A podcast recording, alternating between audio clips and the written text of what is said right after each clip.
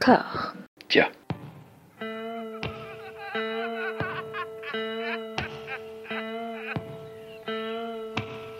And now for something completely different. Would you like to talk about the meaning of life, darling? Sure, why not? Philosophy for two? Right. Provided the movement never forgets that it is the inalienable right of every man or woman or woman to rid himself or herself or herself. Agreed. Thank you, brother or sister or sister. Where was I? I think you finished. Oh, right. I don't want to talk to you no more, you empty-headed animal food trough whopper. I fart in your general direction. Your mother was a hamster and your father smelt of elderberries. Bonjour et bienvenue à toutes et à tous dans Discordia, le podcast qui tente d'aplanir les débats qui rongent la pop culture de l'intérieur dans une conversation apaisée. Pour continuer dans la, dans la voie des séries, je suis toujours aux côtés de Mathieu. Comment ça va, Mathieu? C'est moi la voix des séries? VOIX, c'est ça, Ça- ça- Tu t'adresses à moi comme ça désormais? La voix des la, séries, polysémie, la polysémie des séries. Tout à fait. ça va, ça va. Et nous sommes rejoints par une primo invitée, Férouz du site Les Écrans Terribles. Merci d'avoir accepté l'invitation. Mais merci pour l'invitation. Ah là là, tout n'est que bienveillance et bonhomie. J'ai- J'aime beaucoup, j'aime beaucoup. Nous allons parler tous ensemble euh, d'une série euh, bah, que, que nous aimons, que nous aimons tous. Hein, voilà, qu'on on, va disséquer un peu saison par saison. C'est cette série, c'est American Crime Story dans la troisième saison, Impeachment. C'est achevé il y a de ça quelques semaines, donc venez pas nous engueuler si on spoil comme des salauds. C'est une série qui va nous permettre en fait de parler d'un d'un auteur euh, très très très particulier dans le paysage sériel américain. Il s'agit de Ryan Murphy, qui est à la fois producteur, euh, réalisateur, scénariste, voilà, créateur tous azimuts, qui a vraiment son esthétique, qui a vraiment son ton, que euh, moi personnellement j'ai découvert euh, assez tôt, trop tôt, je pense, avec la série Nip Tuck, Ouais. qui était euh, déjà à l'époque un parangon de vulgarité absolument incroyable et qui a très très très mal vieilli. Ouh là là, j'ai revu des épisodes il y a pas longtemps, c'est ouh là là, ouh là là que ça vieillit mal Nip Tuck. Et puis, tout, tout le monde est un petit peu excité sur American Horror Story. Moi, j'avoue que la saison 1, la saison 2, ça m'a laissé un peu perplexe. Et puis, j'ai rattrapé, hum, rattrapé les wagons, euh, raccroché les wagons quelques temps après. Et maintenant, c'est un, un auteur, parce qu'on peut parler vraiment d'auteur, de Pat Ryan Murphy, que j'adore. Qu'en est-il de vous, Férouz, Ryan Murphy, quid? J'aime beaucoup ton néologisme rattrapé. Je trouve que ça va Rattrapé. bien. Oui, voilà. le rattrapage, ça va bien à Ryan Murphy. Euh, non, mais écoute, je suis complètement en raccord avec euh, la découverte trop tôt parce que j'ai des souvenirs de Nip Tuck qui, en plus, dans mon de mémoire, passait. euh, c'était samedi soir, non Ça n'avait pas remplacé la Ouais, trilogie du dimanche sur soir M6, euh, ouais. sur M6 Tout à fait. Et il y a quand même des trucs, je pense que j'ai arrêté. Pourtant, j'étais une gamine qui lisait euh, Bret Easton Ellis et tout ça. Donc, j'étais pas non plus complètement, euh, complètement oie blanche. Mais euh, Nip Tuck, je pense que c'était trop tôt pour moi, tout soon. Mais après, ceci dit, j'associe même pas ça spécialement à Ryan Murphy à l'époque, en vrai. Enfin, je sais pas. J'ai pas souvenir, en tout cas, d'avoir identifié son nom euh, à l'époque euh, du tout. Après, moi, j'avais entendu parler. En vrai, je réfléchis. Je- honnêtement, je pense que j'ai entendu parler de Glee euh, parce que c'est aussi lui. Et j'ai pas hum, American Horror Story. Ça a tout pour me plaire euh, sur le papier, mais j'étais pas rentrée dedans. Donc j'ai dû voir le premier épisode et sans voilà, donc je me prononcerai même pas dessus. Et moi, je suis vraiment rentrée dedans avec en fait American Crime Story la saison 1. Euh, Hmm. Voilà. Donc, euh, même si après on aura l'occasion d'en parler en, en ayant fait mes devoirs très vite, c'est-à-dire en allant sur Wikipédia vite fait et en faisant deux trois autres recherches vite fait pour préparer le podcast. En vrai, c'est même pas lui l'idée originale, hein, et c'est je c'est pas forcément lui qui écrit non plus. euh, c'est bizarre sa, sa position, en vrai. Enfin, on pourra en reparler. On va ce y que j'allais- revenir, ce on que va y j'allais dire justement, euh, je- j'allais euh, parler de ça, euh, François, parce que tu parlais d'un auteur, et, et est-ce qu'on peut le qualifier d'auteur ou est-ce que c'est un producteur avec du flair? C'est ça. Ouais. Parce que c'est un mec qui finalement a écrit, ah, il a écrit euh, les premières saisons d'American Horror Story. Je crois que c'est lui qui a écrit Glee, si je dis pas de bêtises.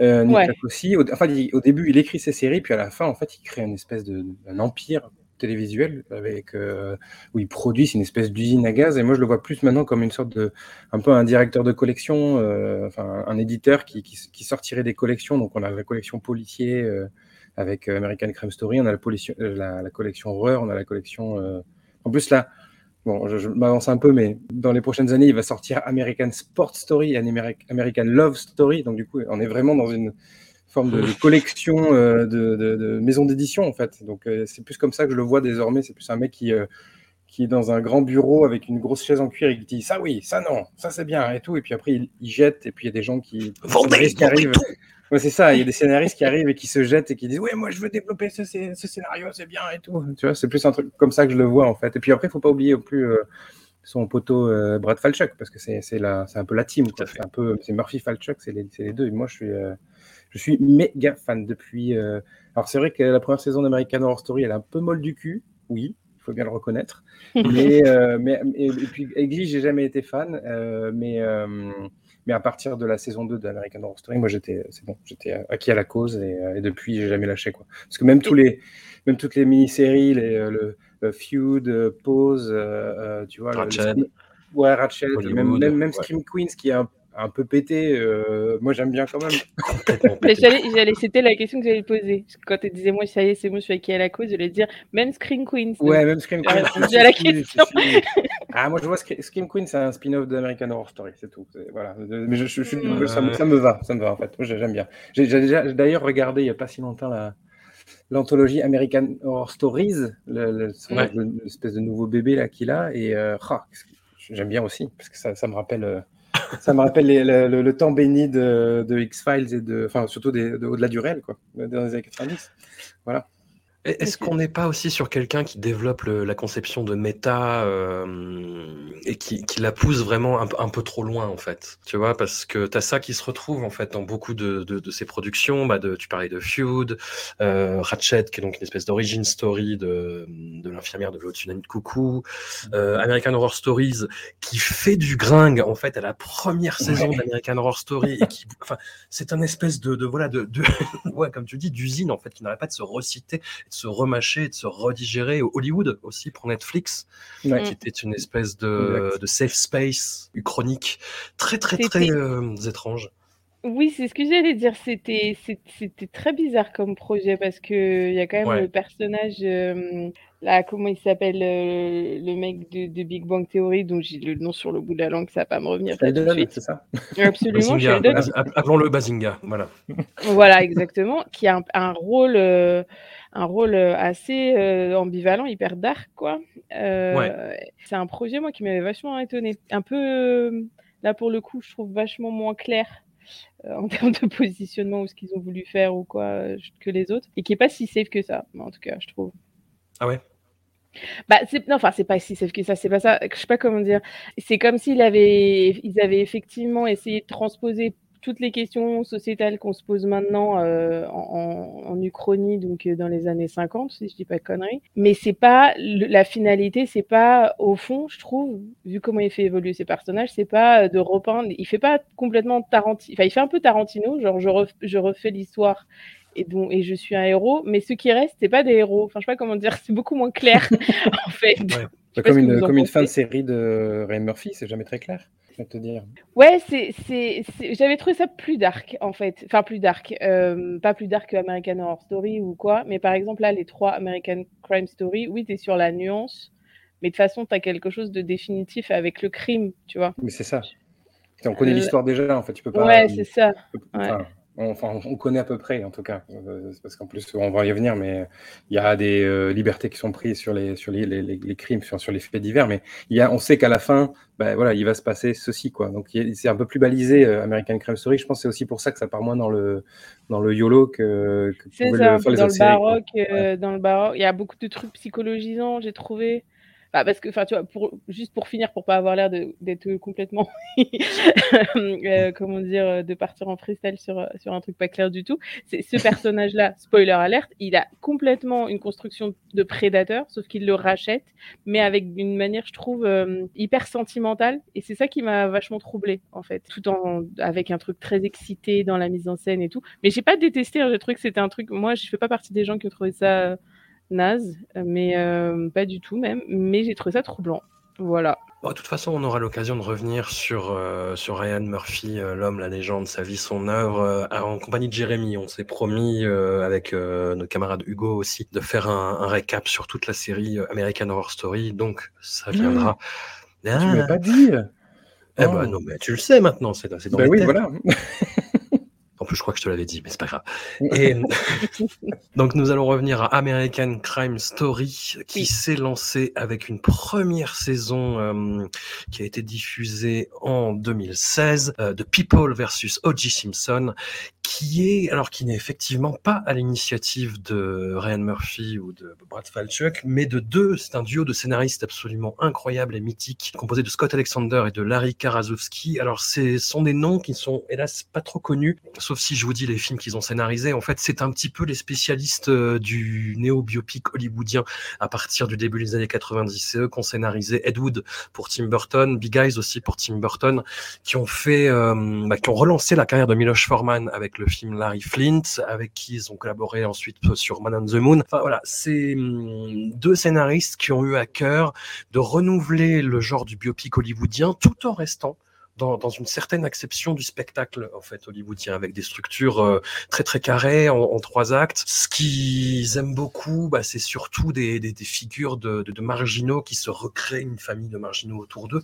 Il y a quelque chose de hum, très euphorisant en fait dans leur travail, sauf peut-être dans Big Eyes qui est vraiment une espèce de cas euh, d'em- d'em- d'emprise psychique et psychologique. Et là, avec The People versus O.J. Simpson, c'est une série qu'ils ont développée un petit peu ailleurs et puis ils sont allés taper chez euh, à la porte de, de Ryan Murphy et Ryan Murphy y a vu euh, l'occasion de créer une nouvelle anthologie dont il a le, le- le secret. Ils ont été euh, Scott Alexander et Larry Karaszewski les, bah, les showrunners de la, la première saison, les producteurs exécutifs, les scénaristes de la plupart des épisodes. Et en fait, avec The People versus O.J. Simpson, donc inspiré de, l'histoire vraie de O.J. Simpson, ce, ce sportif américain euh, mythique qui était comédien aussi, qui était vraiment une figure de l'entertainment et on va dire aussi, euh, c'est, c'est- ça joue, c'est quelque chose de très important, de, hum, bah, de la figure de la réussite des Afro-Américains, en fait, dans l'Amérique des années 70-80, et qui a été accusé, alors on va pas revenir euh, voilà, sur le côté légal de l'affaire, parce que c'est très très nébuleux, il y a un excellent documentaire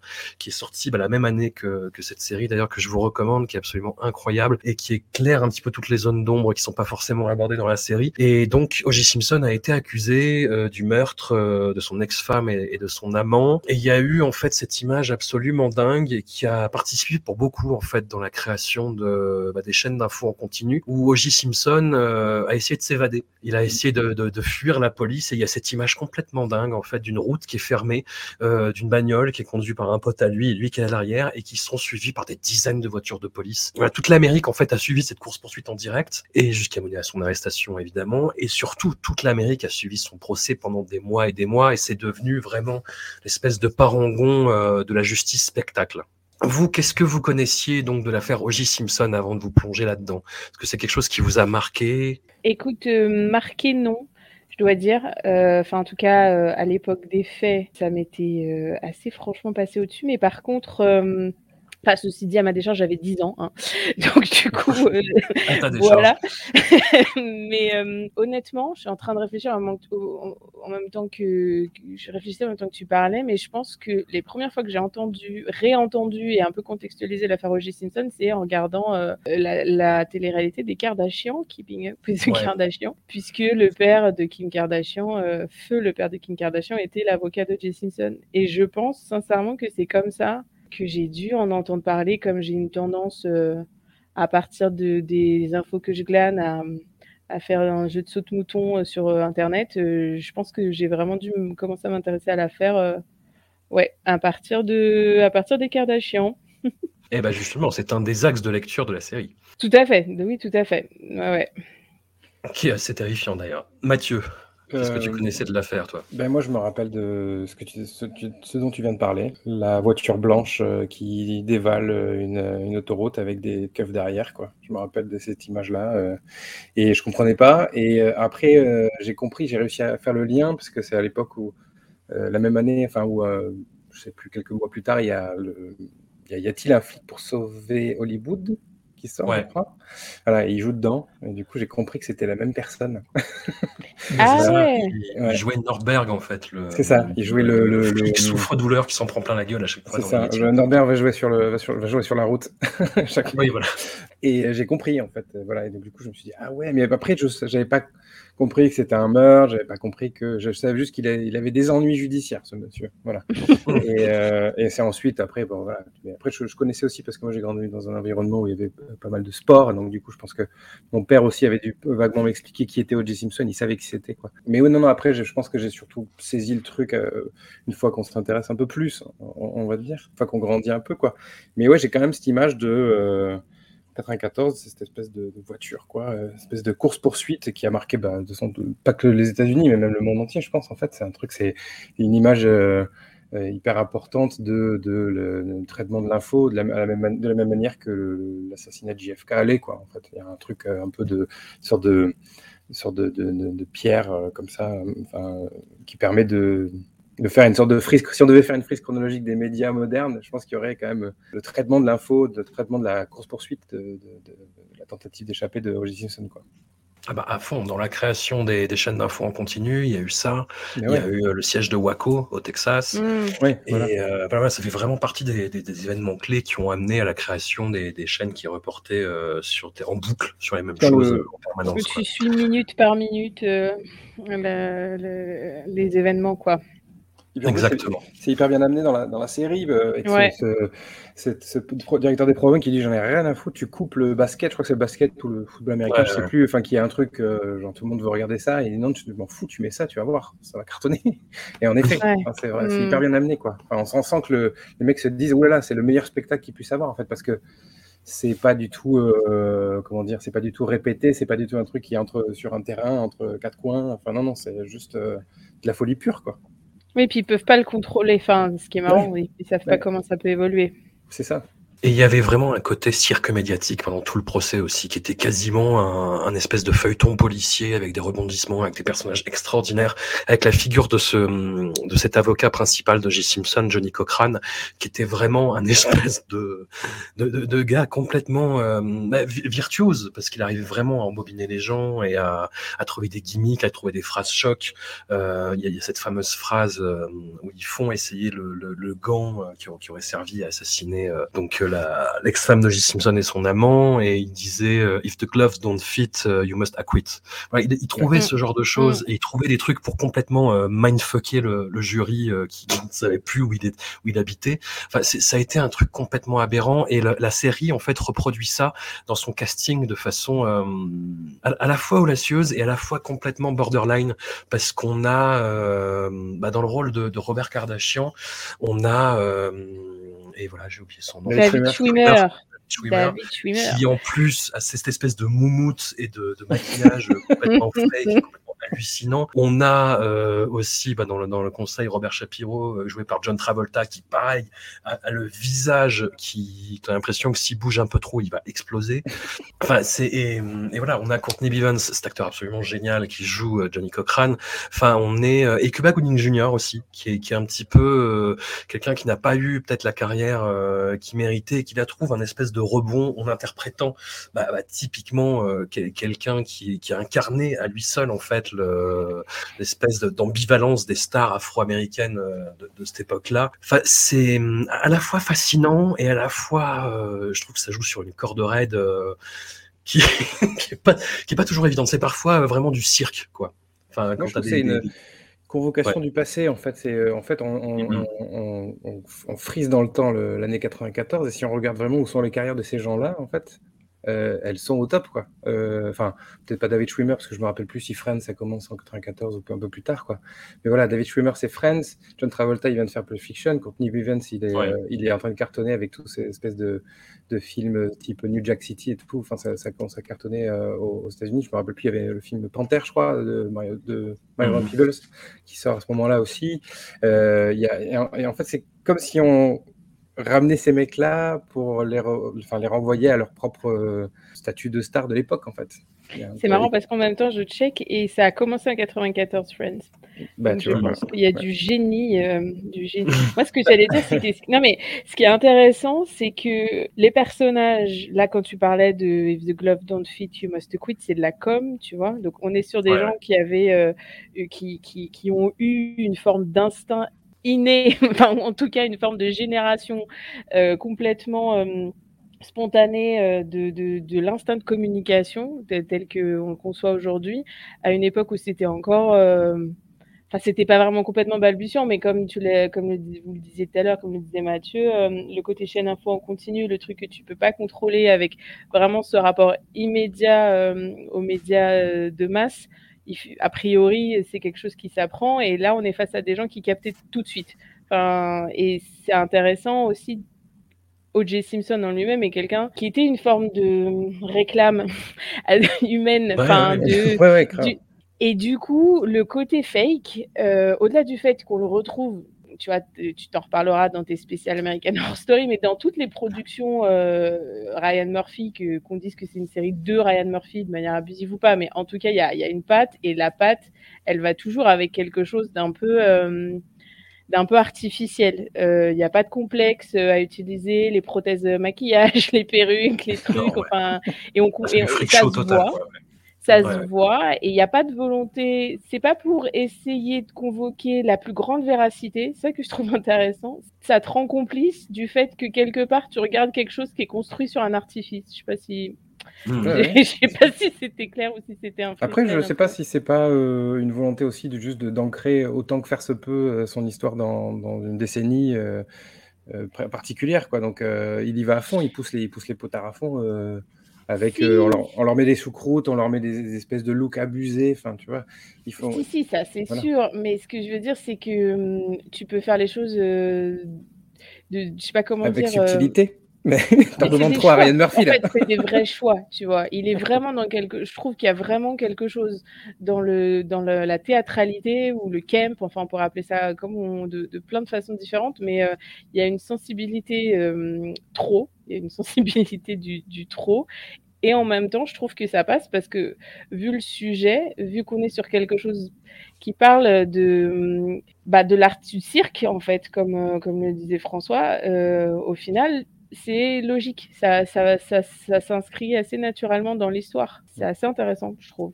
En effet, il y a cette partie artificielle qui est un peu le- le- le- l'écrin, euh, la para, quoi. euh, Et une Ouais. fois qu'on une fois qu'on a ouvert ce truc-là, c'est ça que je, je trouve fabuleux. euh, Ça se joue peut-être plus avec la, la seconde saison que la, la première, mais dans American Crime Story, c'est que ce sont vraiment des chevaux de Troie, en fait. Euh, c'est qu'on a, les, on a les, les années 90, parce que chaque fois c'est entre 94 et 99, on va dire, à peu près. Ouais, ouais. Et euh, voilà, on a les looks de, de look funky, on a des BO complètement dingues, on a voilà une série policière et tout machin, qui s'est bien troussé, mais au final, on va porter un regard, je trouve, assez juste sur une décennie et sur ses inégalités surtout. Donc euh, sur le- la première saison, ça va être le, traitement de, la communauté afro-américaine. Sur la seconde saison, ça va être les homosexuels. Et, euh, et sur la troisième saison, on va dire c'est celui des femmes plus généralement. Voire, d'ailleurs, on a un peu ça aussi dans la première saison, quoi. Et je trouve que sous ces airs de, sous ces attraits de, de, trucs complètement camp, en fait, on va se retrouver avec des, comment dire, un truc en creux qui permet de, saisir une, décennie et c'est, et c'est problématique en fait, même c'est, c'est problème plutôt que c'est problématique d'ailleurs. Je trouve que ce qui est génial, là, pour le coup, qui est vraiment euh, hyper intéressant dans effectivement toutes les productions à Anne Murphy, quelles que soient euh, celles qu'on- auxquelles on soit le plus sensible, il réussit toujours à capter les désirs vraiment les plus bruts euh, de ses personnages sous les moumoutes et sous le maquillage. Et il est vraiment sur. Il n'y a pas de, hum, de volonté de prendre de la distance euh, ou d'intellectualiser. C'est les gens sont des espèces d'aspirations et de désirs sur pattes et ça se ça s'entrechoque et c'est pris dans un contexte précis parce que c'est très précis. Les trois, je crois, j'ai essayé de faire mes devoirs. Les, les trois les trois saisons anthologie sont basées sur des bouquins qui sont des bouquins de journalistes à la Ouais. base, si je dis pas de bêtises. C'est ça. Et, euh, et donc c'est hyper précis en vrai. Enfin, je veux dire, il y a des trucs qui sont inventés, ils le disent, euh, tu vois, puis ça se sent au- aussi, mais il y a un canevas qui est quand même euh, hyper euh, hyper carré. Et, donc, c'est comment, dans ce, ce canevas-là, qui est une espèce de toile, en fait, ça fait vraiment l'effet d'une sorte de toile d'araignée où les gens sont un peu, essayent de, sortir comme ils peuvent. Et, mais il y a ce, rapport au désir. C'est pour ça que souvent, je pense, c'est facile de le qualifier de vulgaire, parce que lui, pour le coup, il va là-dedans, quoi. Il va euh, dans ce que les gens euh, veulent, c'est-à-dire la reconnaissance. euh, le sexe, enfin voilà, c'est des trucs assez fondamentaux, mais qui fait plutôt très bien, je trouve. Oui, oui, oui. Puis c'est le, c'est typique en fait du film de procès. Et le procès était tellement dingue. En fait, on sait que la justice américaine maintenant est, euh, enfin le procès de de Kyle Rittenhouse. Je sais pas si vous avez suivi, mais c'est ce, ce très très très jeune, euh, voilà, adepte, on va dire de, de MAGA, hein, adepte de Trump, qui est arrivé euh, à une manifestation et qui a buté avec un vraiment avec une Kalachnikov euh, de, de manifestants et qui a été acquitté. Le procès, c'était une pantalonnade euh, totale, quoi. Et le procès Mm. d'O.J. Simpson, c'était déjà là-dedans, sauf qu'en plus, il y avait la caisse de résonance de, de tout le pays, de tous les enjeux sociaux et sociétaux derrière. Et le, hum, la série te montre ça vraiment euh, pa- parfaitement. Et en plus, moi, je crois que c'est dans le, le troisième épisode, troisième ou quatrième épisode. Je me dis bon, bah, ça va être classique. En plus, c'est une histoire que je connaissais un petit peu, hein, le procès d'O.J. Simpson et euh, Johnny Cochran, etc. Et hum, c'est quand vraiment il y a cette scène avec tous les gamins Kardashian en fait qui regardent leur père à la télé et qui font on est les Kardashian, on est les Kardashian. et où, où- là, je me suis dit, ah ils sont malins, ils sont très très Ouais. très malins. D'ailleurs, c'est un peu gratos. Hein. Genre, il, envoie, il envoie deux, trois chiches euh, au Kardashian, la scène de repas au resto, en disant Ce qui compte dans notre famille, c'est qu'on soit tous soudés, machin, je sais pas quoi. Et euh, c'est le père Ah ouais, qui dit après, ça, alors que le père meurt en 2003 et, et on charge bien la mère euh, Kris Jenner derrière, quoi. Enfin, Mais euh, moi, j'ai l'impression, ça c'est une théorie perso, que c'est vraiment, euh, là pour le coup, donc Murphy ou Murphy Falchuk, enfin, en tout cas, euh, le côté euh, storytelling de l'histoire américaine et avec le enfin, je sais pas comment dire, euh, le besoin de, de, de lier euh, la mythologie euh, politique et sociale Mm. de, avec le cinéma, la fiction. C'est un truc qui capte de manière instinctive, qui capte très très bien. Et, je trouve, enfin, comment dire, il il a pas de complexe par rapport au fait de démontrer, enfin non pas de démontrer, je pense pas que c'est Green qui démontre, mais de montrer à quel point c'est bullshit, c'est factice, mais à partir du moment où c'est établi et ça a un impact, bah voilà ce qui se passe. C'est malin, enfin c'est quelqu'un de super malin, mais qui est assez lucide en fait. Voilà, c'est ce que je pense en tout cas sur euh, sur son pays, sur les gens. C'est euh, c'est ce qui ressort quand tu regardes quand même. Il est pas dans, il, je sais pas, il idéalise pas les, les gens et les situations, ni euh, les États-Unis en vrai, même si il fait des anthologies. Ouais, mais justement, enfin, c'est, on, on a dit euh, que son œuvre est vulgaire, qu'elle est camp, etc. Mais ce qu'il dit, c'est, bah oui, mais c'est les États-Unis en fait. C'est ça, ça, mais le- le vulgaire et camp, euh, c'est pas la même chose exactement. Enfin, le camp, euh, Non, non, non, mais ça se, ça se recoupe hein, dans, dans son cas, du coup. Oui, ça se recoupe dans son cas. Ouais, ouais, c'est clair. Mais ouais, tout à Le fait. camp, pour définir, enfin c'est compliqué, mais on peut euh, rester en fait à la définition euh, de base de, de Suzanne Sontag, qui avait théorisé ça euh, pour la première fois et hum, qui décrivait ça comme, je sais pas, un mélange de, de récits hypertrophiés, de côté kitsch. Enfin, c'est la, la rencontre du, du nanar, du too much et d'un certain plaisir de spectateur euh, très très euphorisant en fait. Tu vois, de mémoire, il y a une quote qui doit être un truc. On peut être sérieux sur euh, le frivole et frivole sur le sérieux. Un truc Mhm. comme ça. Enfin, c'est l'idée que, euh, que la- ce qui touche les gens, ça va toujours être un mélange des deux. Enfin, je sais pas. C'est ma définition à moi du Ouais. camp, en fait. plutôt correct. Et c'est une définition qui s'applique euh, euh, de, de façon très très très étonnante et pernicieuse à la saison 2 d'American Crime Story, Ouais. Assassination of Gianni Versace, qui est un objet euh, hyper criard esthétiquement, qui est presque, enfin ce que tu disais Mathieu, ouais, le côté euh, voilà euh, musique clinquante, euh, moumoute, euh, costume complètement fou. Là c'est ouais, c'est c'est- c'est c'est limite en overdose à chaque épisode, mais en même temps c'est le projet on, on suit moi une, une histoire dont j'avais absolument pas entendu parler pour le coup, qui est donc l'assassinat du créateur de mode Gianni Versace par un psychopathe, sociopathe, je, je saurais pas dire, mais enfin en tout cas vraiment quelqu'un de très très perturbé et d'enfermé dans ses mensonges qui s'appelait Andrew Cunanan. Et, et comment en fait euh, voilà ce, ce type-là s'est retrouvé euh, à, à la fin d'un parcours complètement erratique à assassiner euh, Gianni Versace. La, la série commence par l'assassinat et va à rebours en fait. On est à la fois dans la continuité après le meurtre, où on a euh, toute la famille de, de Gianni Versace, enfin Donatella, sa, sa sœur jouée par euh, Penelope Cruz, son compagnon joué par Ricky Martin. Là, on est vraiment dans un côté. euh, Enfin voilà, j'ai vu House of Gucci de, de Ridley Scott. On est Ouais. voilà, dans, dans ce même carnaval, à la, à la fois d'accent et d'incarnation de, de, de figures de mode. Les accents sont et- dans, dans, dans American Crime Story, je trouve. Ah ouais, Ils non, sont non, mieux, il y a- ouais. il y a- et surtout, il n'y a pas de Jared Leto. Et ça, c'est un immense. C'est toujours bien, toujours mieux. Même si D'ailleurs, j'avoue euh, que Penelope Cruz, j'ai fait Ouh, est-ce que vous êtes Mais, sûr qu'on euh, Lady Gaga devait jouer de, de Donatella Versace justement, parce qu'en plus elle était rattachée, elle, elle jouait dans la cinquième saison d'American Horror Story à ce moment-là, Oui, tout à fait. qui était tournée en même temps en fait, d'ailleurs, euh, donc euh, ou plus ou moins en même temps. Donc euh, elle devait y jouer. Je sais pas pourquoi elle a pas, pas joué, mais, euh, mais ça a été Penelope Cruz qui, ouais, ouais, elle fait ce qu'elle peut avec ses, avec ses, avec ses, sa prothèse dentaire quoi. Mais Voilà. moi, je, trouve que ça, je trouve que ça passe parce, enfin, parce que son, son niveau de jeu, il est super sérieux. Enfin, je sais pas ce que Ouais. vous en pensez. Ouais, si si. Ouais, ouais. Et du coup, il y a, un- c'est ça qui est assez troublant à chaque fois, c'est qu'il y a des équilibres hyper précaires entre ceux qui sont too much ou sur une autre planète et ceux qui sont. Enfin, après, ils- ces acteurs, ils sont toujours dingues en vrai. Mais Ouais. je veux dire, il y, a- y a des modulations de, de registres qui sont pas évidentes, qui sont potentiellement très casse-gueule, et du coup, ça crée un équilibre. Moi, je trouve, hein, c'est l'effet que ça m'a fait. Ah, mais moi, si on m'avait dit un jour que je serais ému par Ricky Martin, euh, je- j'aurais dit non, non. je- Non, vous pas me- fan. vous Ouais, mentez. écoute, Non, non, mais là-dedans, il incroyable. bien. Non, j'ai Moi, j'aime bien Ricky Martin. Je trouve que Undo Stress est une super chanson de karaoké, toujours. Undo Stress Je l'ai trop entendu. Je l'ai trop entendu. Je comprends. C'était trop. comprends. Voilà. Mais il est très euh, bien. Il est vraiment très bien, ouais, dans le dans la série, ouais. Il est dingue, il est dingue. Et même Edgar Ramirez, euh, qu'on voit surtout en flashback par la suite, qui joue Gianni Versace, et, c'est super acteur, et là-dedans, il est, il est incroyable aussi. Et on a donc cette continuité après le meurtre de Gianni Versace, et en même temps, on a une structure à rebours. Alors c'est marrant parce que du coup j'ai interviewé euh, bah, pour complètement autre chose hein, Scott Alexander et euh, Larry Karaszewski il y a pas longtemps. Et ils me disaient que euh, oui mais la déstructuration temporelle c'est c'est c'est un peu tox, un peu chicken nous ça nous énerve. Et là c'est exactement ce que fait la saison 2 en fait d'American Crime Story.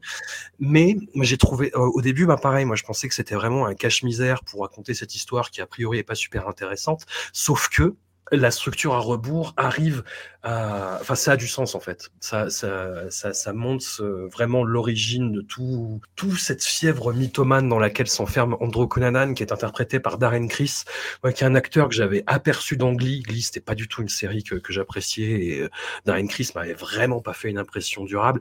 Et là-dedans, il est oufissime. Ouais, ouais, ouais. Ouais, il fait flipper, franchement. euh, Ouais, Ouais. il est hyper mal à l'aise.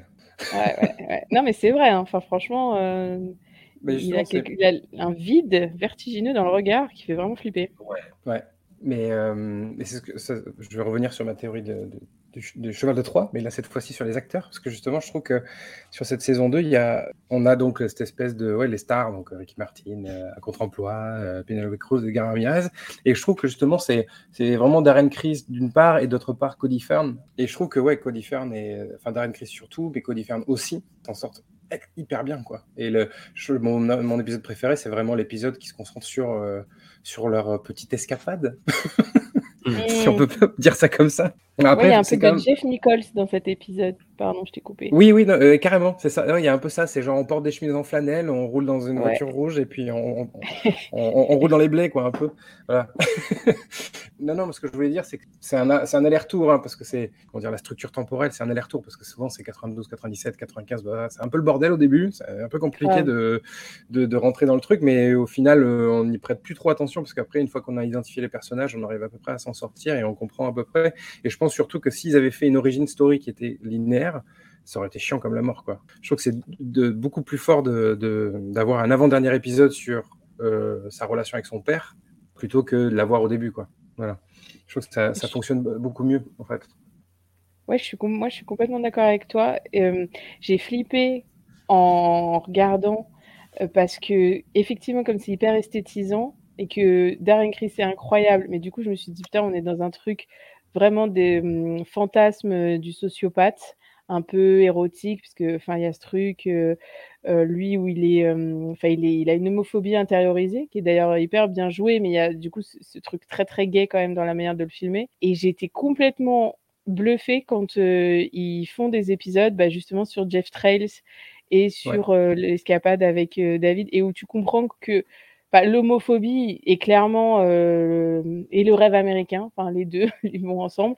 Et ils ont vachement bien structuré ça. C'est les deux thèmes de la saison, enfin selon moi, je sais pas ce que vous en mmh. pensez, mais c'est euh, du coup ça prend une, une, dimension où réussissent à faire un commentaire euh, sur comment tu gères comment tu gères socialement ton homosexualité en fonction de la classe à laquelle tu appartiens, etc. Et tout le, ce que ça peut créer comme bordel euh, et psychologiquement et tout ça, sans que ce soit, c'est la même histoire parce que tous les personnages incarnent quelque chose, ils donnent de la dignité à toutes les victimes, enfin de la dignité, de la substance à toutes les victimes.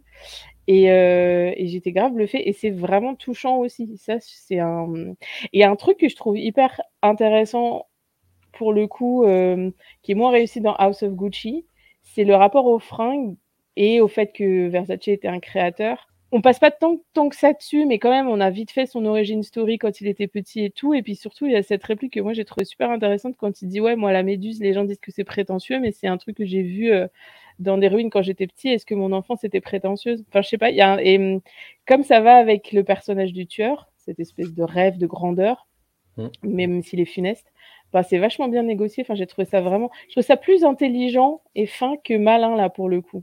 Je trouvais moins de trucs de gros malin. Je sais pas ce que vous en pensez, mais. Ouais. Ben ouais, ouais, puis, House of Gucci, ça se concentre surtout sur l'aspect pognon en fait. Hein. C'est des gens qui font des OPA, qui veulent racheter leur part et euh, les fringues. Euh, Ouais, non, les fringues, ça passe à la trappe. Moi, ma théorie perso sur House of Gucci, c'est, enfin, surtout dans la mise en scène de la rencontre et de l'histoire d'amour avec, euh, je sais pas, il y a plein de fumée partout. Je sais pas si vous avez remarqué, mais dès qu'ils se rencontrent tous les deux, quand ils sont sur un lac, il y a de la, du brouillard et tout. Pour moi, c'est, bah, vraiment, tu as de la fumée dans les yeux et, tu t'inventes un amour qui n'existe pas, quoi. Et ça part là-dessus. Euh. D'ailleurs, l'amour, enfin, et la recherche d'amour, par contre, c'est aussi euh, dans vachement la thématique de, de cette saison 2 de American Crime Story et de façon enfin vraiment très frontale. Tu pourrais croire que c'est too much de, de, dire ce serial killer en fait, il voulait l'amour de son papa. enfin, tu vois, tellement c'est super casse-gueule, mais en fait bon, bah il y a de ça, enfin mais il le rattrape pas totalement. Bon, il, je pense qu'il esthétise quand même un petit peu vu qu'il est photogénique, nanana machin. Mais c'est enfin je trouve ça se tient quoi parce qu'il y a il y a pas mal de de trucs, il, de, je sais pas, il construit bien le contexte en fait, et, et les personnages secondaires, ils construisent parce qu'en fait en vrai c'est pas Murphy tout seul, c'est même pas là, je sais pas qui a écrit en vrai. C'est euh, Tom euh, Rob Smith qui est le, le, le, était le showrunner de London Spy et qui a écrit le, ah le, roman Child 44. Ok. Voilà, un anglais. Ok. C'est pour ça que c'est un peu plus de subtilité, c'est un anglais. ça vous plaît, c'est anglais. c'est ça. non, mais ce qui est, ce qui est intéressant, en effet, je, rebondis sur ce que tu dis, euh, Ferrous, c'est que c'est que il y a plein de trous dans l'histoire d'Andrew Cunanan. En vrai, je veux dire, quand tu fais des recherches sur, sur ce qui s'est passé euh, concernant Andrew Cunanan, donc, euh, donc déjà ils sont appuyés encore sur un travail de non-fiction de Maureen Orth, mais qui apparemment a pris, il y a eu des parties pris dans ce travail de non-fiction, quoi, de raconter des choses qui n'étaient pas forcément prouvées, voilà, et, et, surtout il y a des gros trous dans, dans son histoire au, tueur, et, et c'est là où justement Ryan Murphy, enfin pas Ryan Murphy, mais euh, tous les créateurs de la série ont réussi à, à, ben, combler les, trous de manière assez, assez belle, justement, en essayant de, de donner un peu de, je sais pas, de profondeur au personnage et sans justement trop tomber dans le mélo. Parce que ça aurait pu être en effet, ouais, le, ben, alors, soit, c'est pas compliqué, soit on fait un truc à la maniaque où en fait on est dans la tête du tueur et ça devient le bordel, soit on fait un truc vraiment ultra mélo et on sort tous les, les, gros violons, c'est leur cas du Titanic le bordel, mais Là, je trouve que justement, il arrive à peu près à, ménager. C'est justement là que c'est le plus réussi, plus que sur les trucs qu'on connaît déjà, parce que le livre d'origine, c'est surtout sur, euh, la cavale de Andrew Cunanan, plus que euh, alors que alors a on va dire la moitié de la série, c'est pas là-dessus justement. C'est ça que je trouve d'autant plus intéressant parce que finalement, moi je m'en fous de le voir fuir Andrew Cunanan, je veux voir justement qu'est-ce qu'il fait fuir, plus que euh, comment il fuit, en fait. Et, je trouve que c'est bien fait, justement, dans cette, euh, dans cette saison. Non, puis les libertés qu'ils prennent avec les matériaux de base, moi, ça me dérange pas, en fait. dans la, la, saison 1, typiquement, je crois que ma scène préférée, c'est quand euh, bah, le, verdict a été rendu sur le procès O.J. Simpson et qu'il y a une fête chez lui et qu'il il porte un toast et il dit Bon, maintenant, il faut trouver les vrais tueurs. Et, euh, et tout le monde est gêné, tu vois, super mal à l'aise. Et là, il y a, y a un petit peu ça dans bah, le portrait qu'ils font euh, de son père euh, tout à la fin, la façon dont il parle aux médias, euh, son complexe, et puis surtout sur ce, hum, cette espèce de liberté qu'il qu'il laisse au personnage, c'est-à-dire il filme la scène qui raconte à tout le monde et qui est à 90% de chance d'être un bobard, on va dire, de sa rencontre avec Gianni Versace. Et la série lui laisse ça en fait. Elle lui dit non, ça a pu se passer comme ça. Là, ce qu'on vous montre, c'est peut-être quelque chose qui est arrivé, c'est sûrement une représentation telle qu'il se l'imagine. Et et il y a une espèce d'élégance derrière euh, bah, toute cette vulgarité, tout ce, ce côté euh, t'as pas l'œil clinquant. euh. Non, c'est ouais, effectivement, comme disait c'est euh, c'est assez intelligent et c'est assez désarmant. Moi, je m'attendais pas effectivement à, à, bah, être ému encore une fois, en fait. Ouais, Oh. ouais, mais ce qui est marrant, c'est qu'en fait, il- on comprend qu'il ment jamais euh, complètement. Enfin, au Ouais. fur et à mesure, euh, on a des infos genre ah ok, mais son père était vraiment broker à Mary Lynch. Alors c'est pas euh, ce qu'il raconte, mais machin. Donc euh, on comprend le grain de, de vérité à chaque fois dans, dans les mensonges d'Andrew Cunanan. Et de fait, du coup, quand on arrive à cette séquence de rencontre, ce qui est super touchant, c'est ce qu'il lui dit aussi sur le. Enfin moi, ça, ouais, c'est vrai que ça m'a touché parce que en fait, euh, Andrew Cunanan, tel qu'il est décrit dans le film, il est complètement euh, euh, matrixé par son père euh, sur ses idéaux de réussite sociale qui sont basés vraiment sur l'apparence. À un moment, il lui dit qu'il veut écrire et son père lui dit, sauf si quelqu'un te paye euh, un million de dollars pour écrire, ça sert à rien. Et à la fin, quand il veut, donc cette séquence, on ne sait pas si c'est vrai, où il veut impressionner Versace en lui disant j'écris un roman, Versace lui dit mais il faut pas parler d'écrire le roman, faut l'écrire Hmm. ce que le mec est pas capable de faire, enfin, Ouais. pour un ensemble de raisons. Et c'est vrai que ça, c'est super touchant. Enfin, moi, j'ai trouvé ça super touchant. Quand on écrit un tout petit peu, on se dit, ouais, c'est vrai que je comprends les jours où je pourrais buter tout le monde de frustration. on passe pas loin, peut-être. Enfin, là, il a quand même été assez loin, quoi, on va dire. Oui, Euh, il est, non, mais bien sûr. mais- Oui, laisse-toi un peu de marge. Laisse-toi un peu de marge. C'est- c'est- en- Moi, j'ai une empathie pour les serial killers. Qu'est-ce que tu veux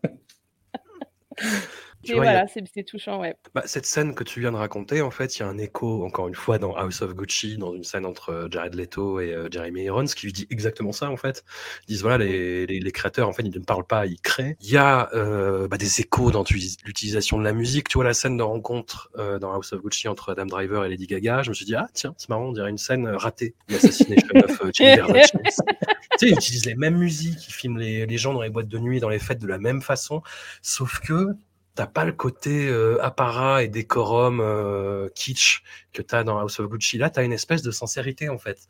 Même quand Andrew Cunanan arrive dans son espèce de combi euh, rouge, euh, pas possible là. Et Oui, ouais, oui, oui. bah, la scène est hyper touchante. La scène est hyper touchante en fait, justement parce qu'ils arrivent à dépasser et à parler de ça en fait, de ce côté flashy, clinquant, kitsch quoi. Mais peut-être que Ridley Scott n'est pas assez gay, qu'il s'est attaqué à quelque chose qu'il ne maîtrise pas.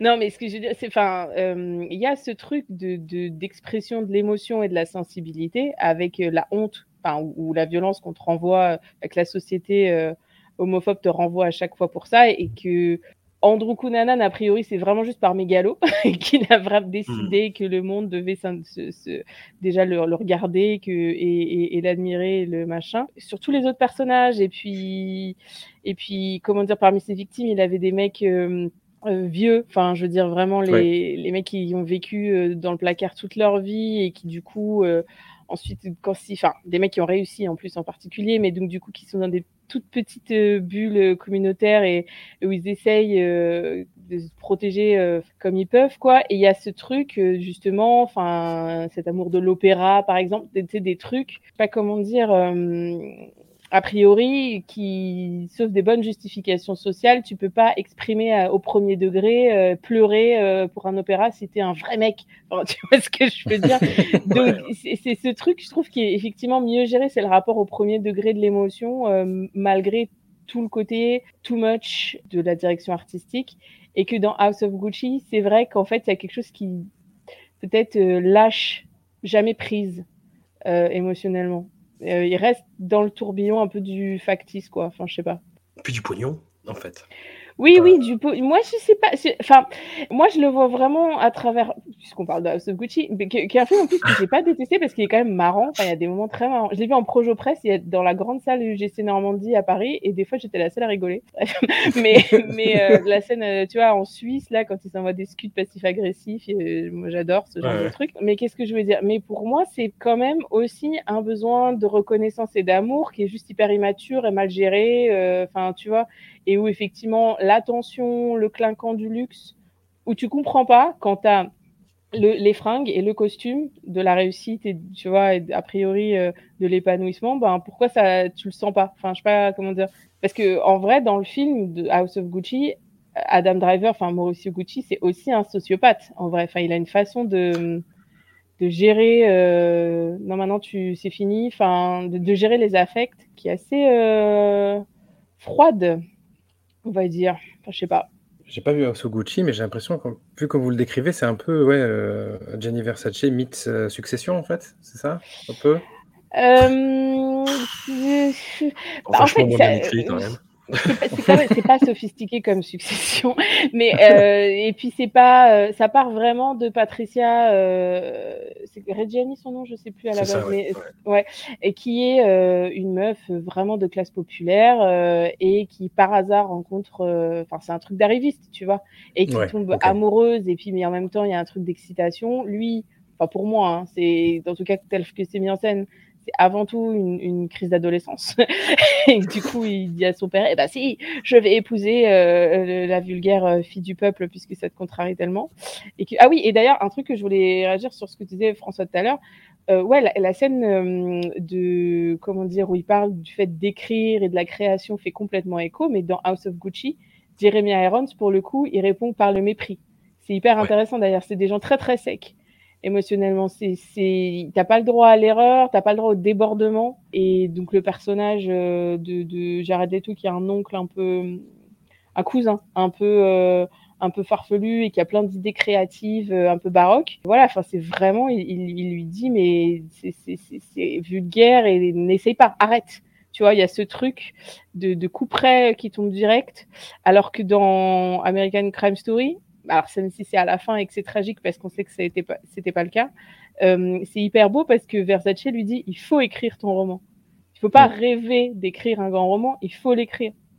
Et, et, et, et dans tout, on suit quand même des trucs entre Versace et sa sœur Donatella, comment ils organisent sa succession. Il y a un- parce qu'il se sait malade du sida, enfin ça on n'en a pas parlé, mais c'est un truc aussi hyper important, euh, où il dit à Donatella euh, qu'en fait euh, les créateurs, les designers ne savent pas dessiner. enfin tu vois que c'est autre chose, que ça se joue ailleurs. Il y a plein de trucs sur le fait qu'il faut essayer 50 fois, euh, se louper et, et apprendre. Enfin tu vois cette espèce de, de, de, de gestion du travail en fait et de l'échec qu'il n'y a pas du tout dans House of Gucci. Vu que c'est des héritiers, ils sont censés, censés être innés ou alors t'es un raté. Ça c'est assez fort. C'est un peu le, c'est un peu ce que André, Andrew Cunanan pardon, euh, ressent aussi, c'est qu'en fait il pense qu'il est fait pour de grandes choses sans jamais euh, se remonter les manches, quoi, on va dire. Et c'est un peu ça, Exactement. c'est c'est en ça que c'est aussi voué à l'échec, c'est que c'est qu'à chaque fois euh, il a l'impression d'être arrivé, c'est-à-dire qu'il pense que juste en embrassant Gianni Versace, c'est bon. Il dit en Exactement. gros, je, je vais être avec vous, je vais être, un- enfin, je vais être avec vous, je vais être un génie parce que je vais être avec vous. Ou alors, je vais être avec euh, vous parce que euh, à un moment il se maque avec un, un, un très vieux euh, homosexuel fortuné et il dit en gros, ben voilà, je, genre ma réussite c'est de, de me donner plus d'argent de poche et de, et de me mettre sur ton Testament. Voilà, sur ton testament. Tu vois, pour lui c'est Mm. ça en fait la, Mm. la réussite. Pour lui c'est ça le génie quoi. Et donc de toute façon c'était c'était voué à l'échec parce que il est parti du principe qu'en fait, il n'aurait jamais été capable de travailler, ce garçon. D'ailleurs, enfin, on le voit, il y a des scènes où il en a un supérette et on sent qu'il en peut plus. Ouais, il lui en faut pas beaucoup, tu vois, parce qu'en plus c'est une pharmacie hyper chill. Enfin, j'ai fait des Il y a- il y a- il y a soldes à la caisse du Virgin euh, Megastore de la Défense qui était bien pire. Exactement. Exactement. Donc, c'est tranquille comme taf. En plus, il a embauché par un mec qui est plutôt sympa avec lui. Voilà. Mais, Ouais, euh, ouais. mais non, non, c'est- non, il n'est pas fait pour ça, quoi. Voilà. Ouais, il est pas fait pour la réalité. Il le fait payer ça. à tout le monde. C'est ça. Ouais, exactement. Mais puis en plus, apparemment, c'est ça pour le coup, c'est quelque chose de, de- qui colle bien avec la réalité. Euh, apparemment, le mec, il vivait dans un monde qui n'existait pas, quoi. C'est pas du tout euh, truc fantasmé. Euh, Il y a, il y a plein Mm. de plein de témoignages qui racontent qu'en fait, le mec, ouais, il, il était pas fait, il était pas taillé pour le monde réel, quoi. Mm. Non, vra- vraiment, regardez Assassination of euh, Gianni Versace, c'est un objet vraiment, vraiment étonnant. Ouais. Et on hum, qui peut vous réconcilier avec Ryan Murphy si, si vous êtes fâché. Et j'ai juste envie de dire, quand tu parlais de, de, de vulgarité et en même temps de subtilité, François, est-ce que finalement euh, cette série Johnny Versace n'est pas, n'est pas tout simplement le- la représentation ultime d'un vêtement Versace qui est très vulgaire et en même temps qui peut provoquer des émotions quoi? Allez, ça me va. Très. Merci. merci. j'ai eu peur avec ce, ce blanc là. Je- Ouais, mais il a, il a pris le temps de. Je l'ai digéré, je l'ai macéré,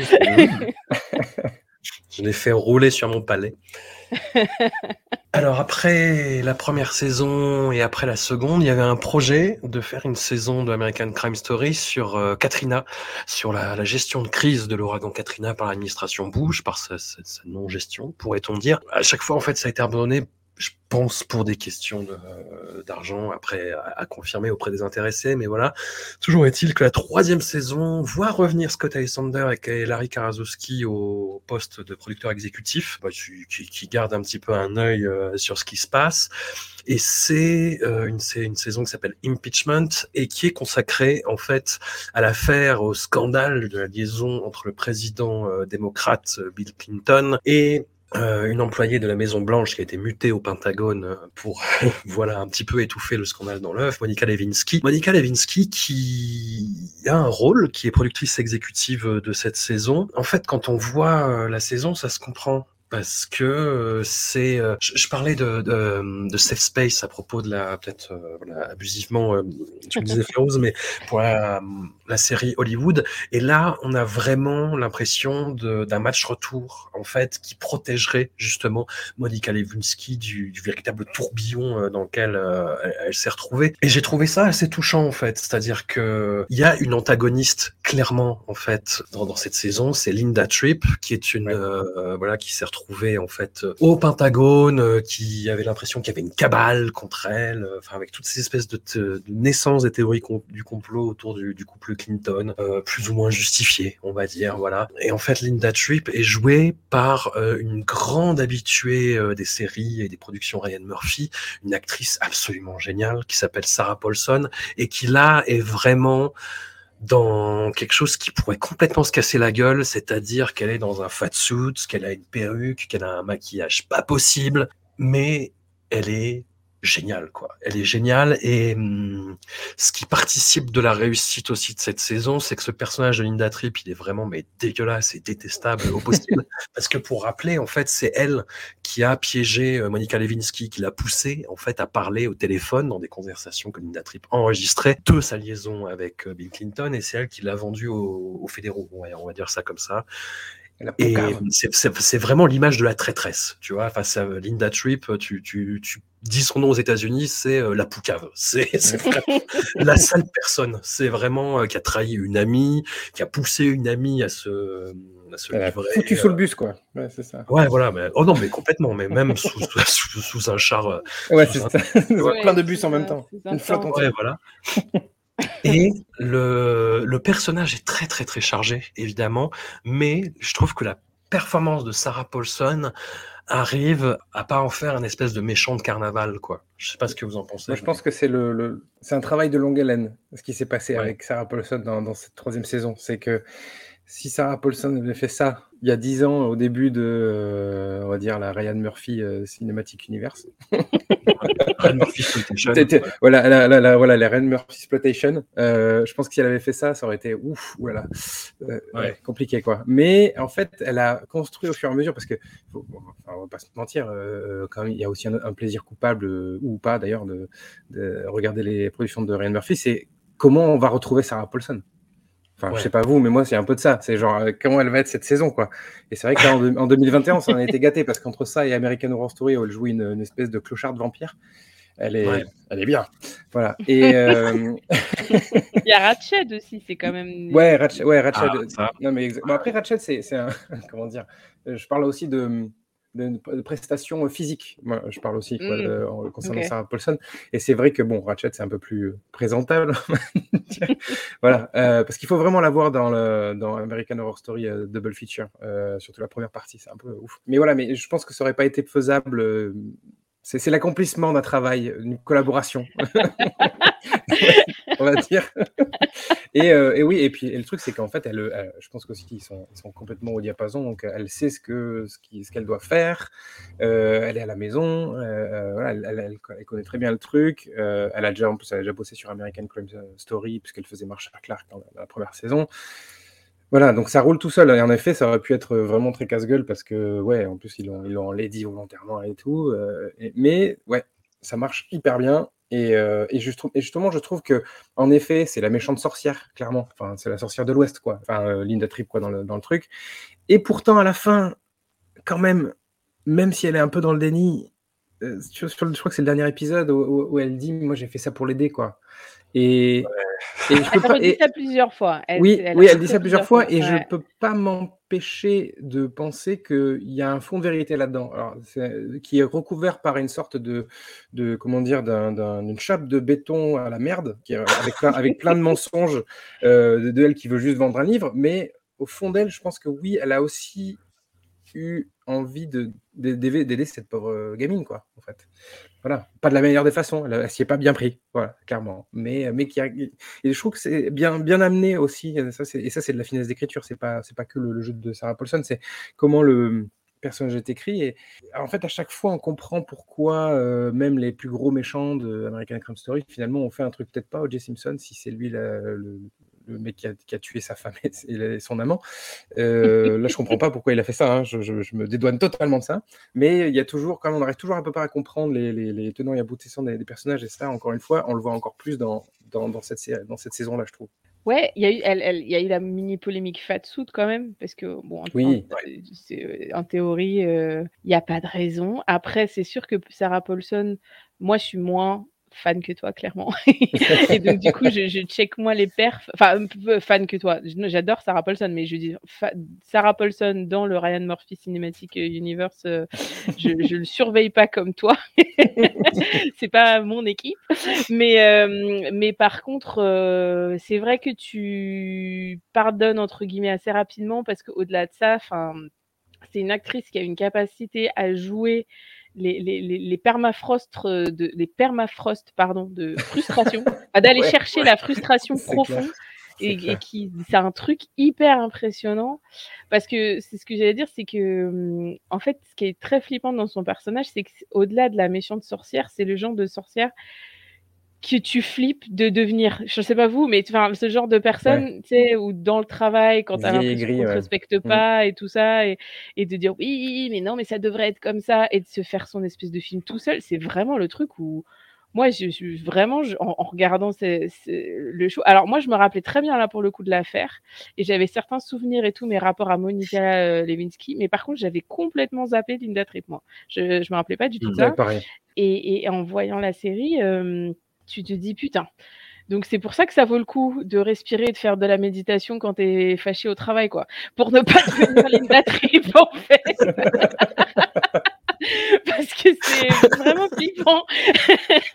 Ou en plus, elle a toujours l'impression qu'elle a fait un truc super important. Elle, a- est pas très pragmatique euh, comme personne. C'est assez flippant. Et, l'autre aspect qu'ils ont voulu amener, qui est casse-gueule au possible, c'est qu'elle est fâchée contre les hommes.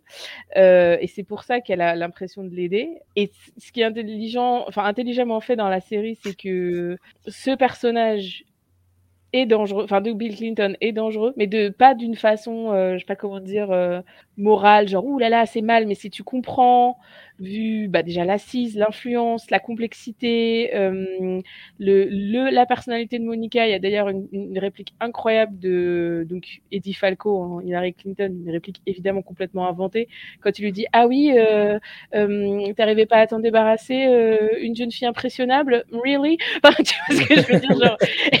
Et donc ce truc, tu vois, effectivement, c'est, il est dangereux vu la position qu'il a, mais euh, par rapport à Linda Tripp, et son historique. Donc, il y a toujours un père absent. C'est toujours les pères, hein. enfin, je ne pourrais pas patriarcat, tout ça.